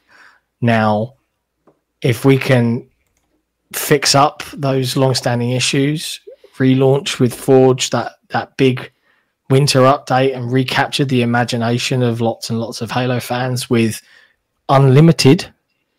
That's that's what we're dealing with here. Unlimited multiplayer content, and if three four three can successfully uh, bring that content to the forefront and enable the community to discover it and to play it and to share it and to enjoy it, it this this could be a really really uh, incredible turnaround for what has probably been a very difficult period of, of time since launch. And that excites me because I, I had a Halo LAN recently. Uh, I was one of the weekends I was off. The boys wanted to come down. They hadn't seen me in a while. I spent four days playing Halo Infinite ranked. uh, it took me a while to get back into the swing of things after being in Forge mode for so many hours. But 2,000 hours. You get 2,000 hours of Forge. We can ignore um, that super chat that just came up. We don't have to. Competition. Have to. Australians uh, don't know what that. Oh my god! Why is he so weird? It's a ridiculous. It's a ridiculous take. God, I know you can read it out loud. Bare minimum. It's a ridiculous take. From, it ruined my uh, timing. So Jon just said the boys came down. I was going to say if there's anything that if there's anyone that knows about boys coming, and then but then it's all it's all. Oh my god, Rand isn't on anymore. All right, stop misbehaving. But the nutshell was that despite the fact that we were frustratingly playing similar maps over and over and over and over and over because that's what ranked is, I had a lot of fun. You know, mm-hmm. aside from dodgy pings here and there and that desync problem and that getting shot around corners, it's Halo and I still love it even now. Uh, so I'm really, really excited. Have you tried the new mode, by the way? Yeah. The Yappening, I am not a BTB guy. Um, okay. I did try it though because I kind of want the Mohawk. Um, even though I'll never use it, I just have to have it in my accessibility thingy, like sitting in and there. And the kill effect I, is super cool. Yeah, I I call me old school. I just, okay. I just, I just want to win. Um, Okay, so I, don't- I don't give too too much of a, a hoot about about some of the the broader crazier things. Like I play with a guy who deliberately and consistently wears the stupidest things just to infuriate me and take me out of my in-game universe, and he knows it. Like no matter which uh, no no matter which armor core, Oh, it's just a ridiculous. Why have you got no arms and legs? Oh, he's badass, isn't he? I could say he sucks at his job. You know, if he's a soldier and he's just lost everything and he just keeps going, yeah, but that's how badass he is. He's had his arms and legs blown off and he's still fighting. I'm like, okay. It just looks ridiculous. It drives me nuts. But In reality, it's a Spartan who's lost his hands and the the bandsaw like time and time again, and it's like that's it's just so dumb. But it is what it is, right? And uh, I, I I have the patience to wait a month and a bit. All right.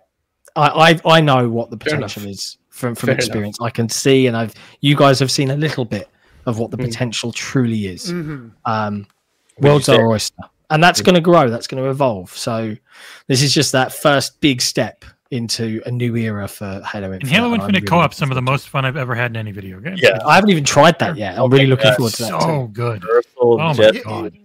You know what's in- interesting, uh, Jon, about the the yappening that they have going on? Like, I, I'm not. I'm more arena than than a big team as well, but it, it is a lot of fun, and it's a small tweak. It's adding Fiesta and Big Team Battle, like two things. So, like, why didn't you think of this before? Yeah, I've played a few games of it. It just it gives you The an idea, though. is really cool. Yeah, it just it gives you an idea of how different Halo can feel with just if, Mm-hmm. with just small tweaks. Imagine what's going to happen with Forge. because the But who wants? Is, is Yeah, the great. sandbox. Yeah, we So, yeah you know what's we, funny we left that in the bingo card. Really quick, people talked about Mint Blitz had this tweet and got really popular. It's like, look, look how much fun people are having when the SBMM is loose. Dude, every one of my yapping matches is still within five to ten points. I won a shoddy snipes 199. The very next one I lost 99 100. So hmm. no, it's clearly there's still SBMM. It's there, right? But it's just the mentality just- when you play. Yeah, you're, not, expecting to win. Exactly, It's you're not- Overwatch at launch compared to Overwatch Mm. now. You're not being super sad because it's just a fun mode, right? You're having a good time, and then somehow the system still makes the matches really goddamn even. I don't know how, but it does. It just They get one or two really good players and match them with a bunch of mediocre ones. That's true, Normally though. me and Abe, and then a bunch of you. If you have like 10 kills, you're in like the top three of the game for some reason every time. It's just I screw up matchmaking with my desync. They think Yeah. I'm still supposed to be good right now. Um, so, anybody else have anything to add to what Jon said about the the new management that he didn't already cover? MCC was awesome. I'm sure he'll do a great job.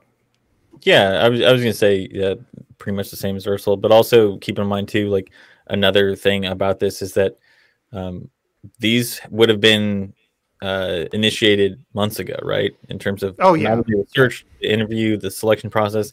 So if we're gonna, You mean it wasn't some weird thing, and oh, it's, this timing's really weird. Oh, I don't mean that at all. That's some. I'm an Occam's razor guy, kind of guy. Simplest answer usually is the right one.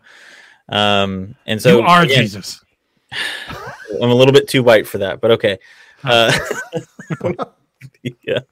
Um, you know, the the if we're gonna give credit again to to the previous uh, to Bonnie Ross, I mean, it, it should be said that this was just like bringing Joe Staten back in. These were some of um, her decisions too. So I think, given you know the fact that uh, Pierre's been there since what 2018, I think um, Mhm.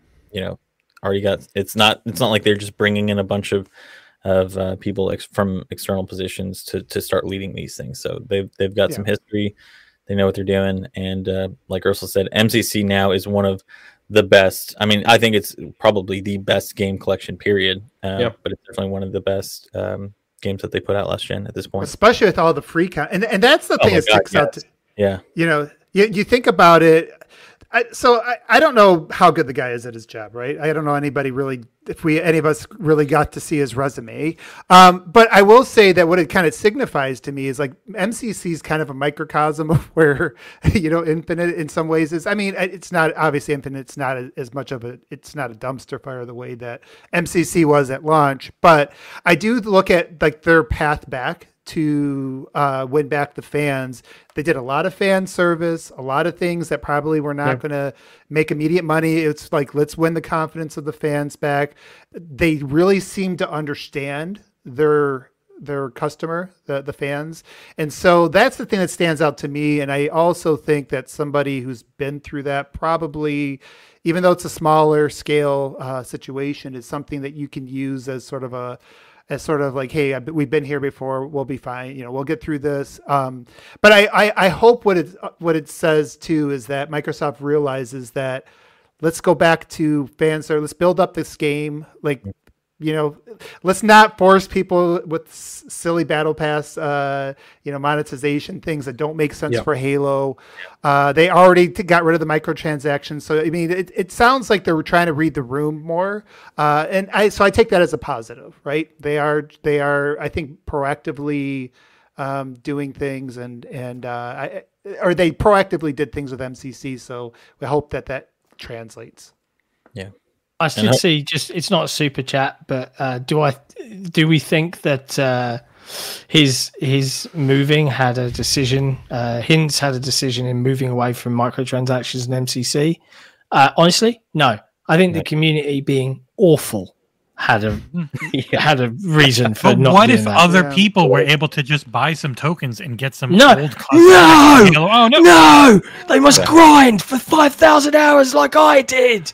Yeah, It's almost and- like and there's what eight battle tracks that you've got to grind for God. thousands of And hours, or you can just spend some money. Yeah, and don't forget about some of the uh, the the not so subtle uh, headlines that were generated too. So Oh yeah.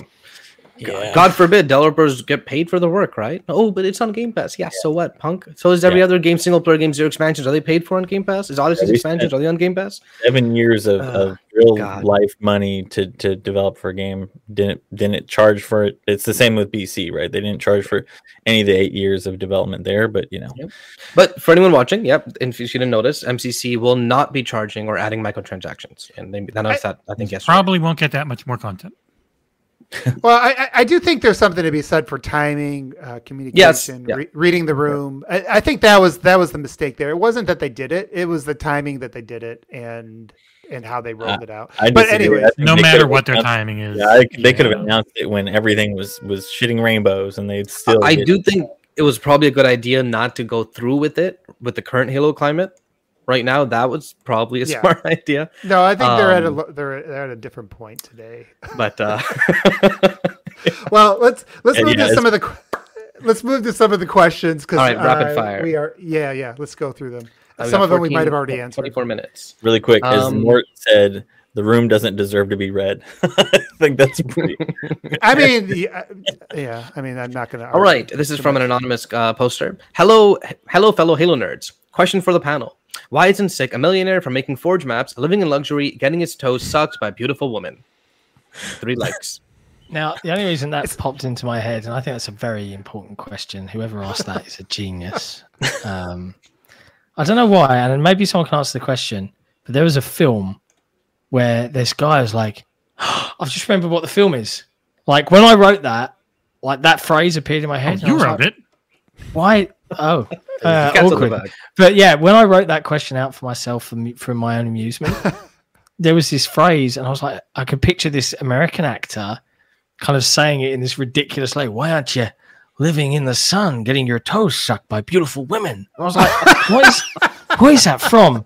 And that's why I wrote it down. And I was been racking my brains all week trying to think where is that from, and the answer is, it is the army recruitment officer that is talking to Joaquin Phoenix's character in the uh, Shyamalan movie Signs, and he says it in the creepiest way um, when he's talking to Joaquin Phoenix's character about his baseball uh, skills. So there you go. Uh, but yeah, I don't know why I'm not a millionaire getting my toes sucked by beautiful women, but I probably should be, right? I, I, I know why. I mean, like, I just I'm looking at the super chat from this Australian you hang out with. I mean, it's hard to become a millionaire when you get somebody who uh, you hang out with somebody who chats GoldenEye is greater than Halo. Ugh. just can't immediately, every woman, every recruiter, everyone that like would they're not going to suck your toes. like, and, I'm yeah, leaving. uh, yeah, like uh, like Yeah. Who- Who's your friend? okay, next idiot. question. Good old Collingwood. Hello, Halo followers. Crosshatch Fire 343. Tell me why 343 Industries should retain Halo as a response to the hashtag.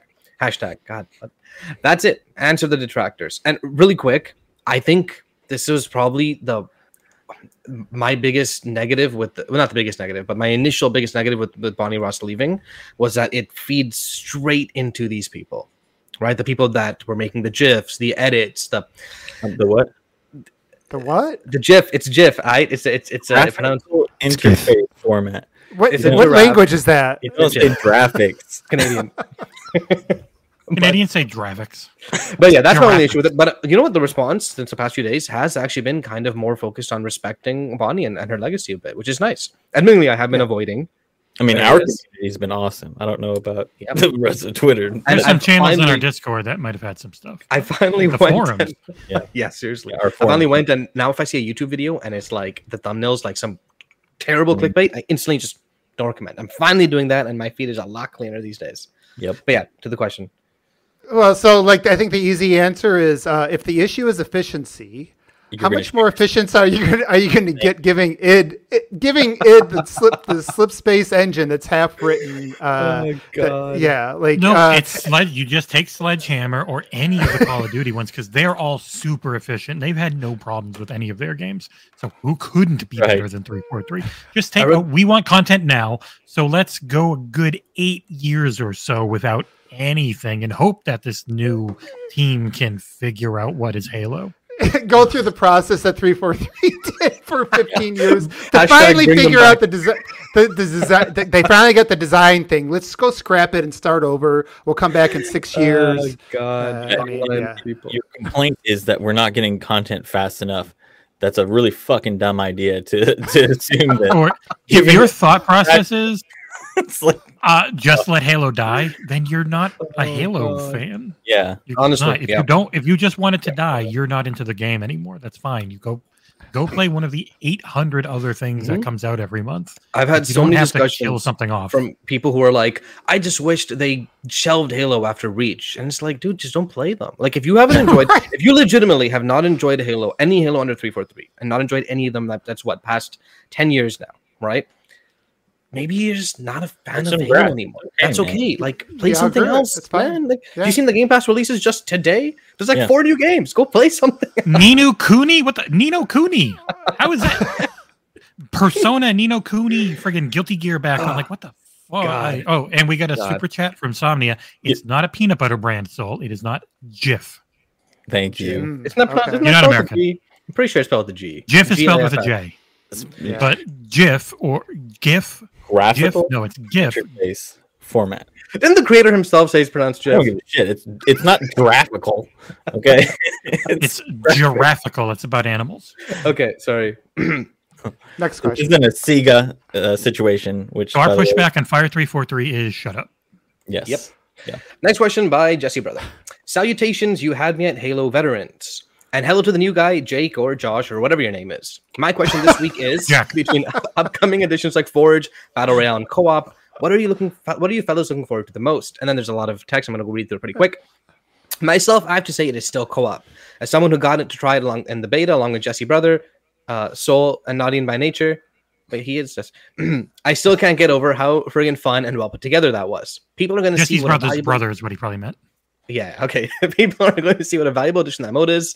Well, not all. Many will elect to only focus on how it should always have been there, which it should, and how there is no couch co-op this time, whether they should whether they would even play split screen or not. Speaking of, you want to know the best way to identify which YouTubers have some integrity and which ones just pure, pure clickbait BS? Look for the ones who posted headlines 3 for 3 cancels co-op for Halo Infinite. If they even bother to clarify in the video that it's only couch co-op, the headline does the damage and they know it. Speaking of, you guys see that IGN headline where it's like 3 for 3 cancels Halo's most requested feature? What the heck was Yeah. that?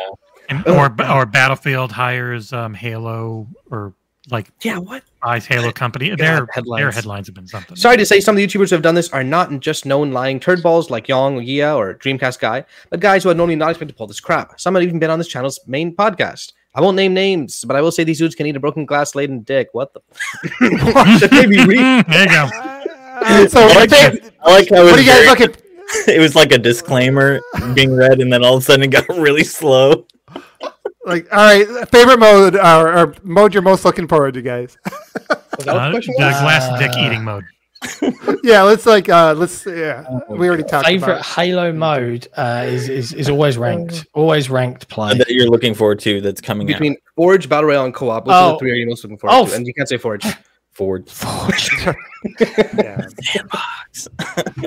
But co-op for me probably. It's just uh, I'm looking forward to diving through that campaign again, and it's even that like that's two hours you played, man. Just remind me just how fun the damn thing is. So. I hadn't Soul needs part. no Soul needs help getting It's- the legendary. it's just so achievement. perfectly set up like the way it's just about being fun like even if you die it doesn't feel bad other.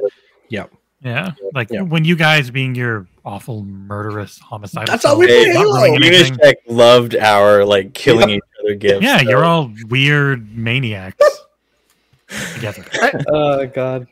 I, I I don't think this is. I don't know if this is a hot take. I think Forge is going to be bigger than whatever. Oh, or it- more important, more important to Halo than whatever the battle royale. and i think it's going to be being. built Really? into so the rumors have been the battle royale is sort of built off of an an and with forge so i think they're going to feed each other a lot like competitive and the Yeah. battle royale do where you get a lot Hmm. of crossover stuff i see your eyebrow raising No comment. no comment. No comment from you, but everyone else is already already. Uh, some, some Next guy named question. Jed, Jiz or Jez kept uh, talking about. I don't, I'm not sure. Yeah, as Sarah much, hates him. as much as I'm looking forward to co-op, um, I think Forge is, is probably what I'm looking to most. Mm. I mean, I haven't played, I haven't built anything outside of Ma- Minecraft in forever, so I, I Mm. might, you know, dip my toes in. But I think, Yeah. Make Just- me a good firefight mode.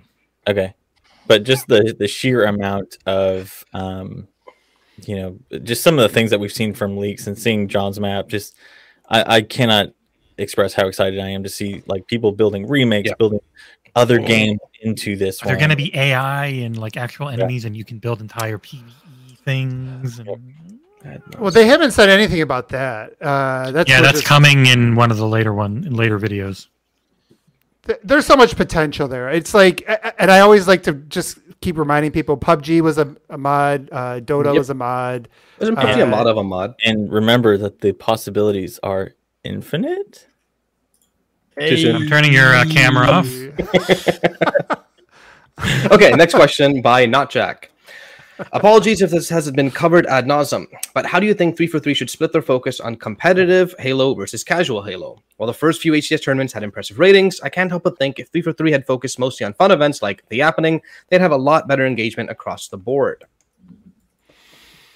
Yes, I do disagree think with this, by the way. Halo is at its heart a social game.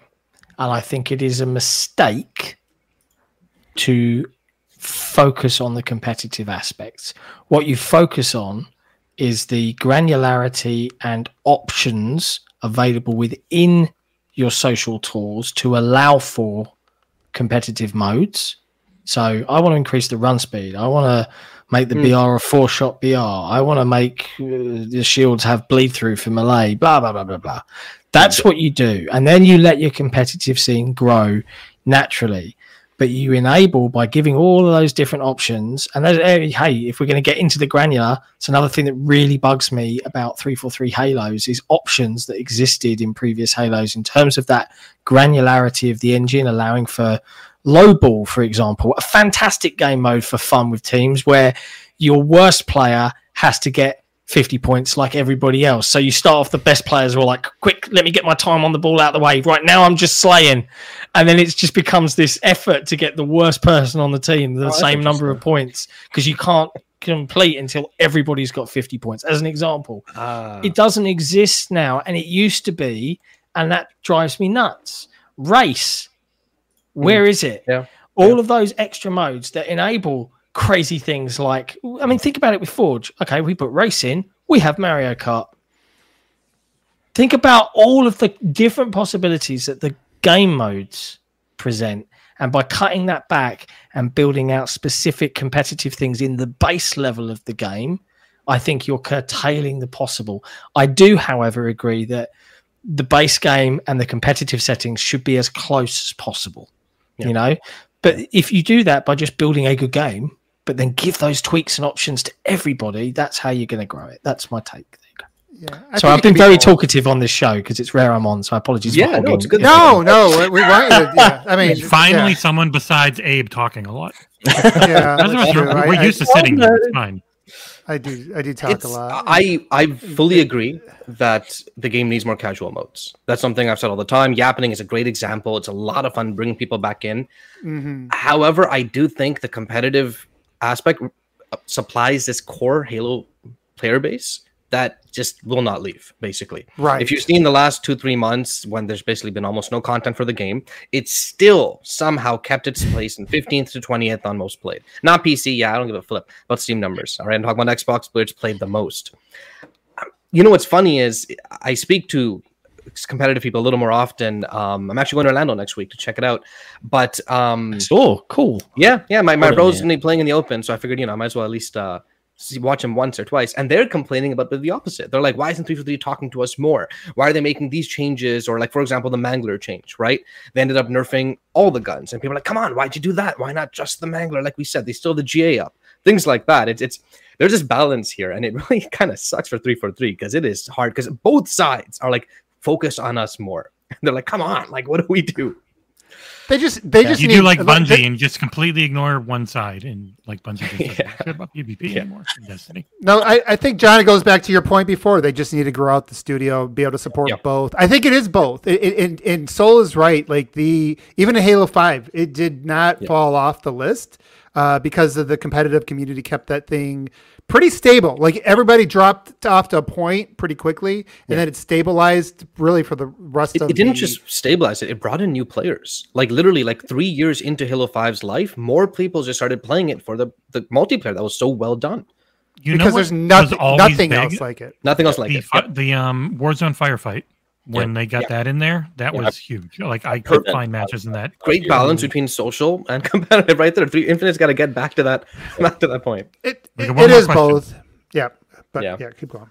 Last okay uh last question by anorexic hello spartans question for sick how does it feel to have single-handedly saved the halo franchise Uh, do you know what? I, I will take I will take this opportunity to um, really heavily praise uh, the incredibly talented and dedicated Forge team, as well as in particular, um, and I won't name them because I don't I don't want I don't know if they want the limelight, but um, one of the lighting artists at three three three is is Billy Kazoo. incred- incredibly selfless and very very kind person who uh, offered lots and lots of fantastic advice and knowledge and was just happy to just give up his spare time and things like that.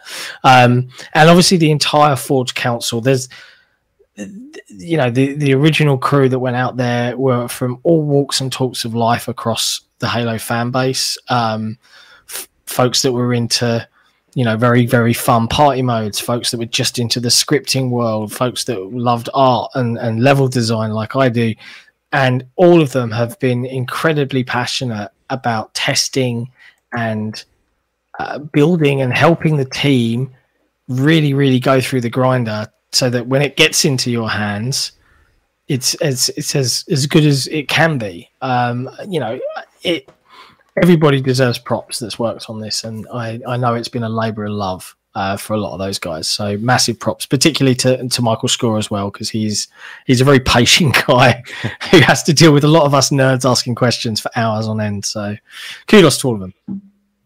Preach. Nice. Oh, did you did you talk about the map Testify. you're going to make? Did you uh, answer that question? Which one? Second part. The Well, I second didn't part No, of we it- haven't got to the second part yet. What was the second Oh, one? okay. Okay. Refresh my memory. We hadn't we he's on mute yet. again. So oh god damn it I, You're the you free, you should be so show. used to this type. this I stuff, got random babies crying and stuff, so I'm kind of intermittently mute, unmute. But okay, continuing the question. Let's put a The little bit positive- of uh, bourbon on the lips sir. The positive reaction to Forge is largely due to curfew, and I'm loving it. I like the idea of releasing maps that are tried and tested so we have something fun and not just pretty to play. Good call by 343. So, my real question for Sick what is the one map from previous Halo games that you'd love to remake? The wrong question. That is not the question to ask Sikamikanico. Probably something to do with the Uh, poll he just in recently truth, in truth, I I don't like remaking maps personally as a forger, right? Because when I when I go to make something, I want to make it for me. I want to realize a unique theme. My my design goal, like when I built Curfew, um, which hilariously is kind of a remake, but I needed Yeah. to do something quickly.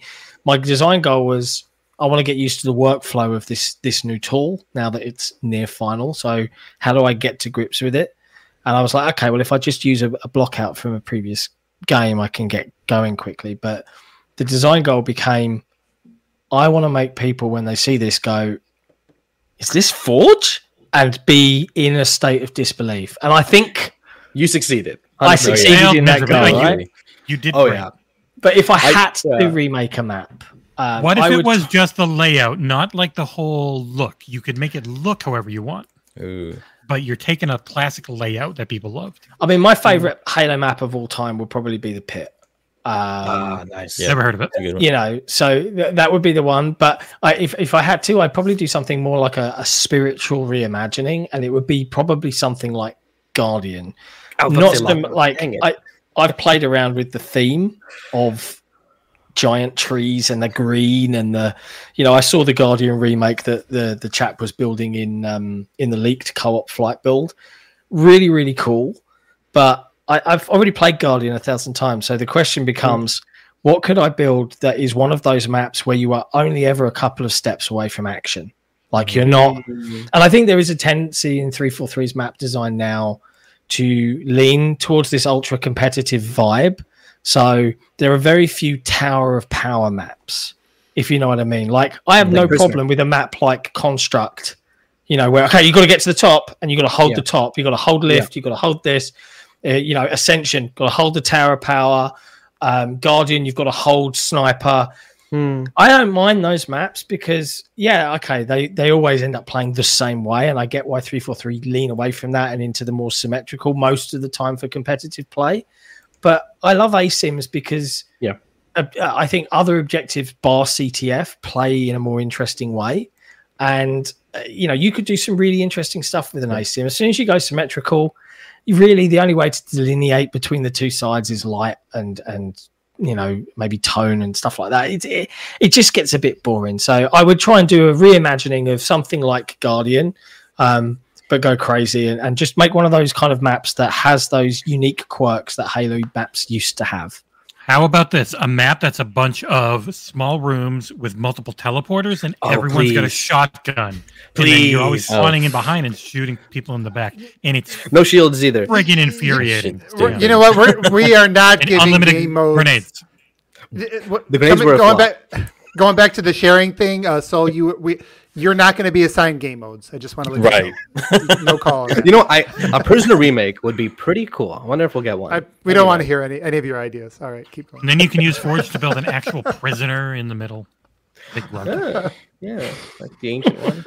Give him a giant, you know, swinging dong and balls because oh my goodness this, this is a very what people x-rated do. halo No podcast. kidding. I didn't show Like him. I just end it, though. I mentioned Oh the my thing that 95% of community made Forge maps are going to have. yeah okay Okay, Especially I on PC. think yeah, that's the last question. All right. Well, you know what? I think we're going to give it to John for the sign off today, since he is our guest. But uh, if there's anyone any- that's great at giving it to people, anybody who's great Too at easy. filling holes, Too easy. you know as, as a brit i love innuendo i think it's one of the building blocks of life um but this this has pushed the boat out for me on this episode of the podcast i'm i'm now in the realms of feeling moderately uncomfortable um But hey. making people feel moderate, no. Sorry. Moderate. jesse you're a master you're a master at this um I'm a youngest child. Um, I got two older siblings. I was the annoying little brother, so Um, I uh, got a lot of practice. I, I will say this: it's it's two a.m. here, um, but I couldn't. I, I didn't want to just stick around for an hour. You know, I rarely Mm. get the chance uh, uh, to to hang with you guys, especially semi face to face IRL. Um, so I, I wanted to stick around. I'm working remotely. I will- I will get up a little bit later uh, tomorrow morning than I normally would. But Are your kids um, finally in school yet? yeah, they're back to school. They're back to school. God. Um, but it has been a pleasure. Uh, a big thank you to the community that hung out and, and watched with us today. I hope you know you enjoyed the conversations and the back and forth. Uh, many thanks to the fire team of excellent Spartans uh, that that led me through this episode of sexual innuendos and hole filling. Big thank you to Rand. Randall. Yeah, thanks for setting that one up, friend. Um, and look, you know, it's a month away, month and a bit away. It's not Yep. long to wait. Um, so many games coming. the yappening has really helped out. There's loads coming to Game Pass. Patience is something that Halo fans have I would think in abundance at this point. It- arguably, Xbox fans as a brand, Oh yeah. we got this. Um, you know, the Wait team. for E3, guys. Wait for E E3. yeah, wait for wait be for alright. three four three is the new wait three three. Um, but really, big thank you for for having us on. Uh, really appreciate it, and look forward to doing some Forge stuff for the community with our community on our YouTube channel. Um, you know, channel? it's going to be fun. Yeah. pretty soon. But yeah, there you go. That's it. That's me signing out. Do you guys want to do like an official sign out? Like, do you do a thanks for watching this podcast normally on one of it's- and it's Xbox's most storied small. Franchises? I I don't. Let me write it. Down. I dang it. I can't write it down. Too late But, to write uh, it down. You gotta go. Thank man. you. Thank you for watching, everyone. Um, and it was really awesome having you here, John. And hopefully we'll have you again. Um, maybe when Forge releases, or when you can talk like fully about what you can talk about, and maybe we can bring it back an hour earlier. Maybe we'll see. There'll be something to talk about before Forge releases. Oh man. Okay, there it is. There's our uh, our. There, our there's some more showcases coming up soon, talking about AI, sharing, interesting. lighting. There's Yeah, some, yeah, that's some good things yeah, I'm not talking about those. Oh man. We're Interesting. gonna have to. I'm gonna have to get out of this before you say too much. Yeah, but we don't want you sued, John. We still want to but keep you for the 40 of you guys still watching, thank you very much again. Uh, sorry, uh, uh, Dan, I think I cut you off. No, I was just Okay. saying. Okay. All right. Uh, you know where to find us? Um, we have uh, uh, our forums, which are great and they're, they're a really awesome place, uh, moderated pretty well. And we actually have a new moderator who's been pretty active in chat too. Um, if you like what we do, check out our Patreon. The link is in the description below. And keep an eye on our YouTube channel because there are a deluge of games coming out in the last couple weeks and the following weeks. And while a lot of them are reviewed by Jesse, our other review team and video teams have been stepping up lately. And it's really nice. Like we're firing, firing on all cylinders and it's really showing. Uh, thank you again, everyone, for watching. Thanks, everybody. So long. Spartans never die. See ya. I mean, they did a lot. Bye.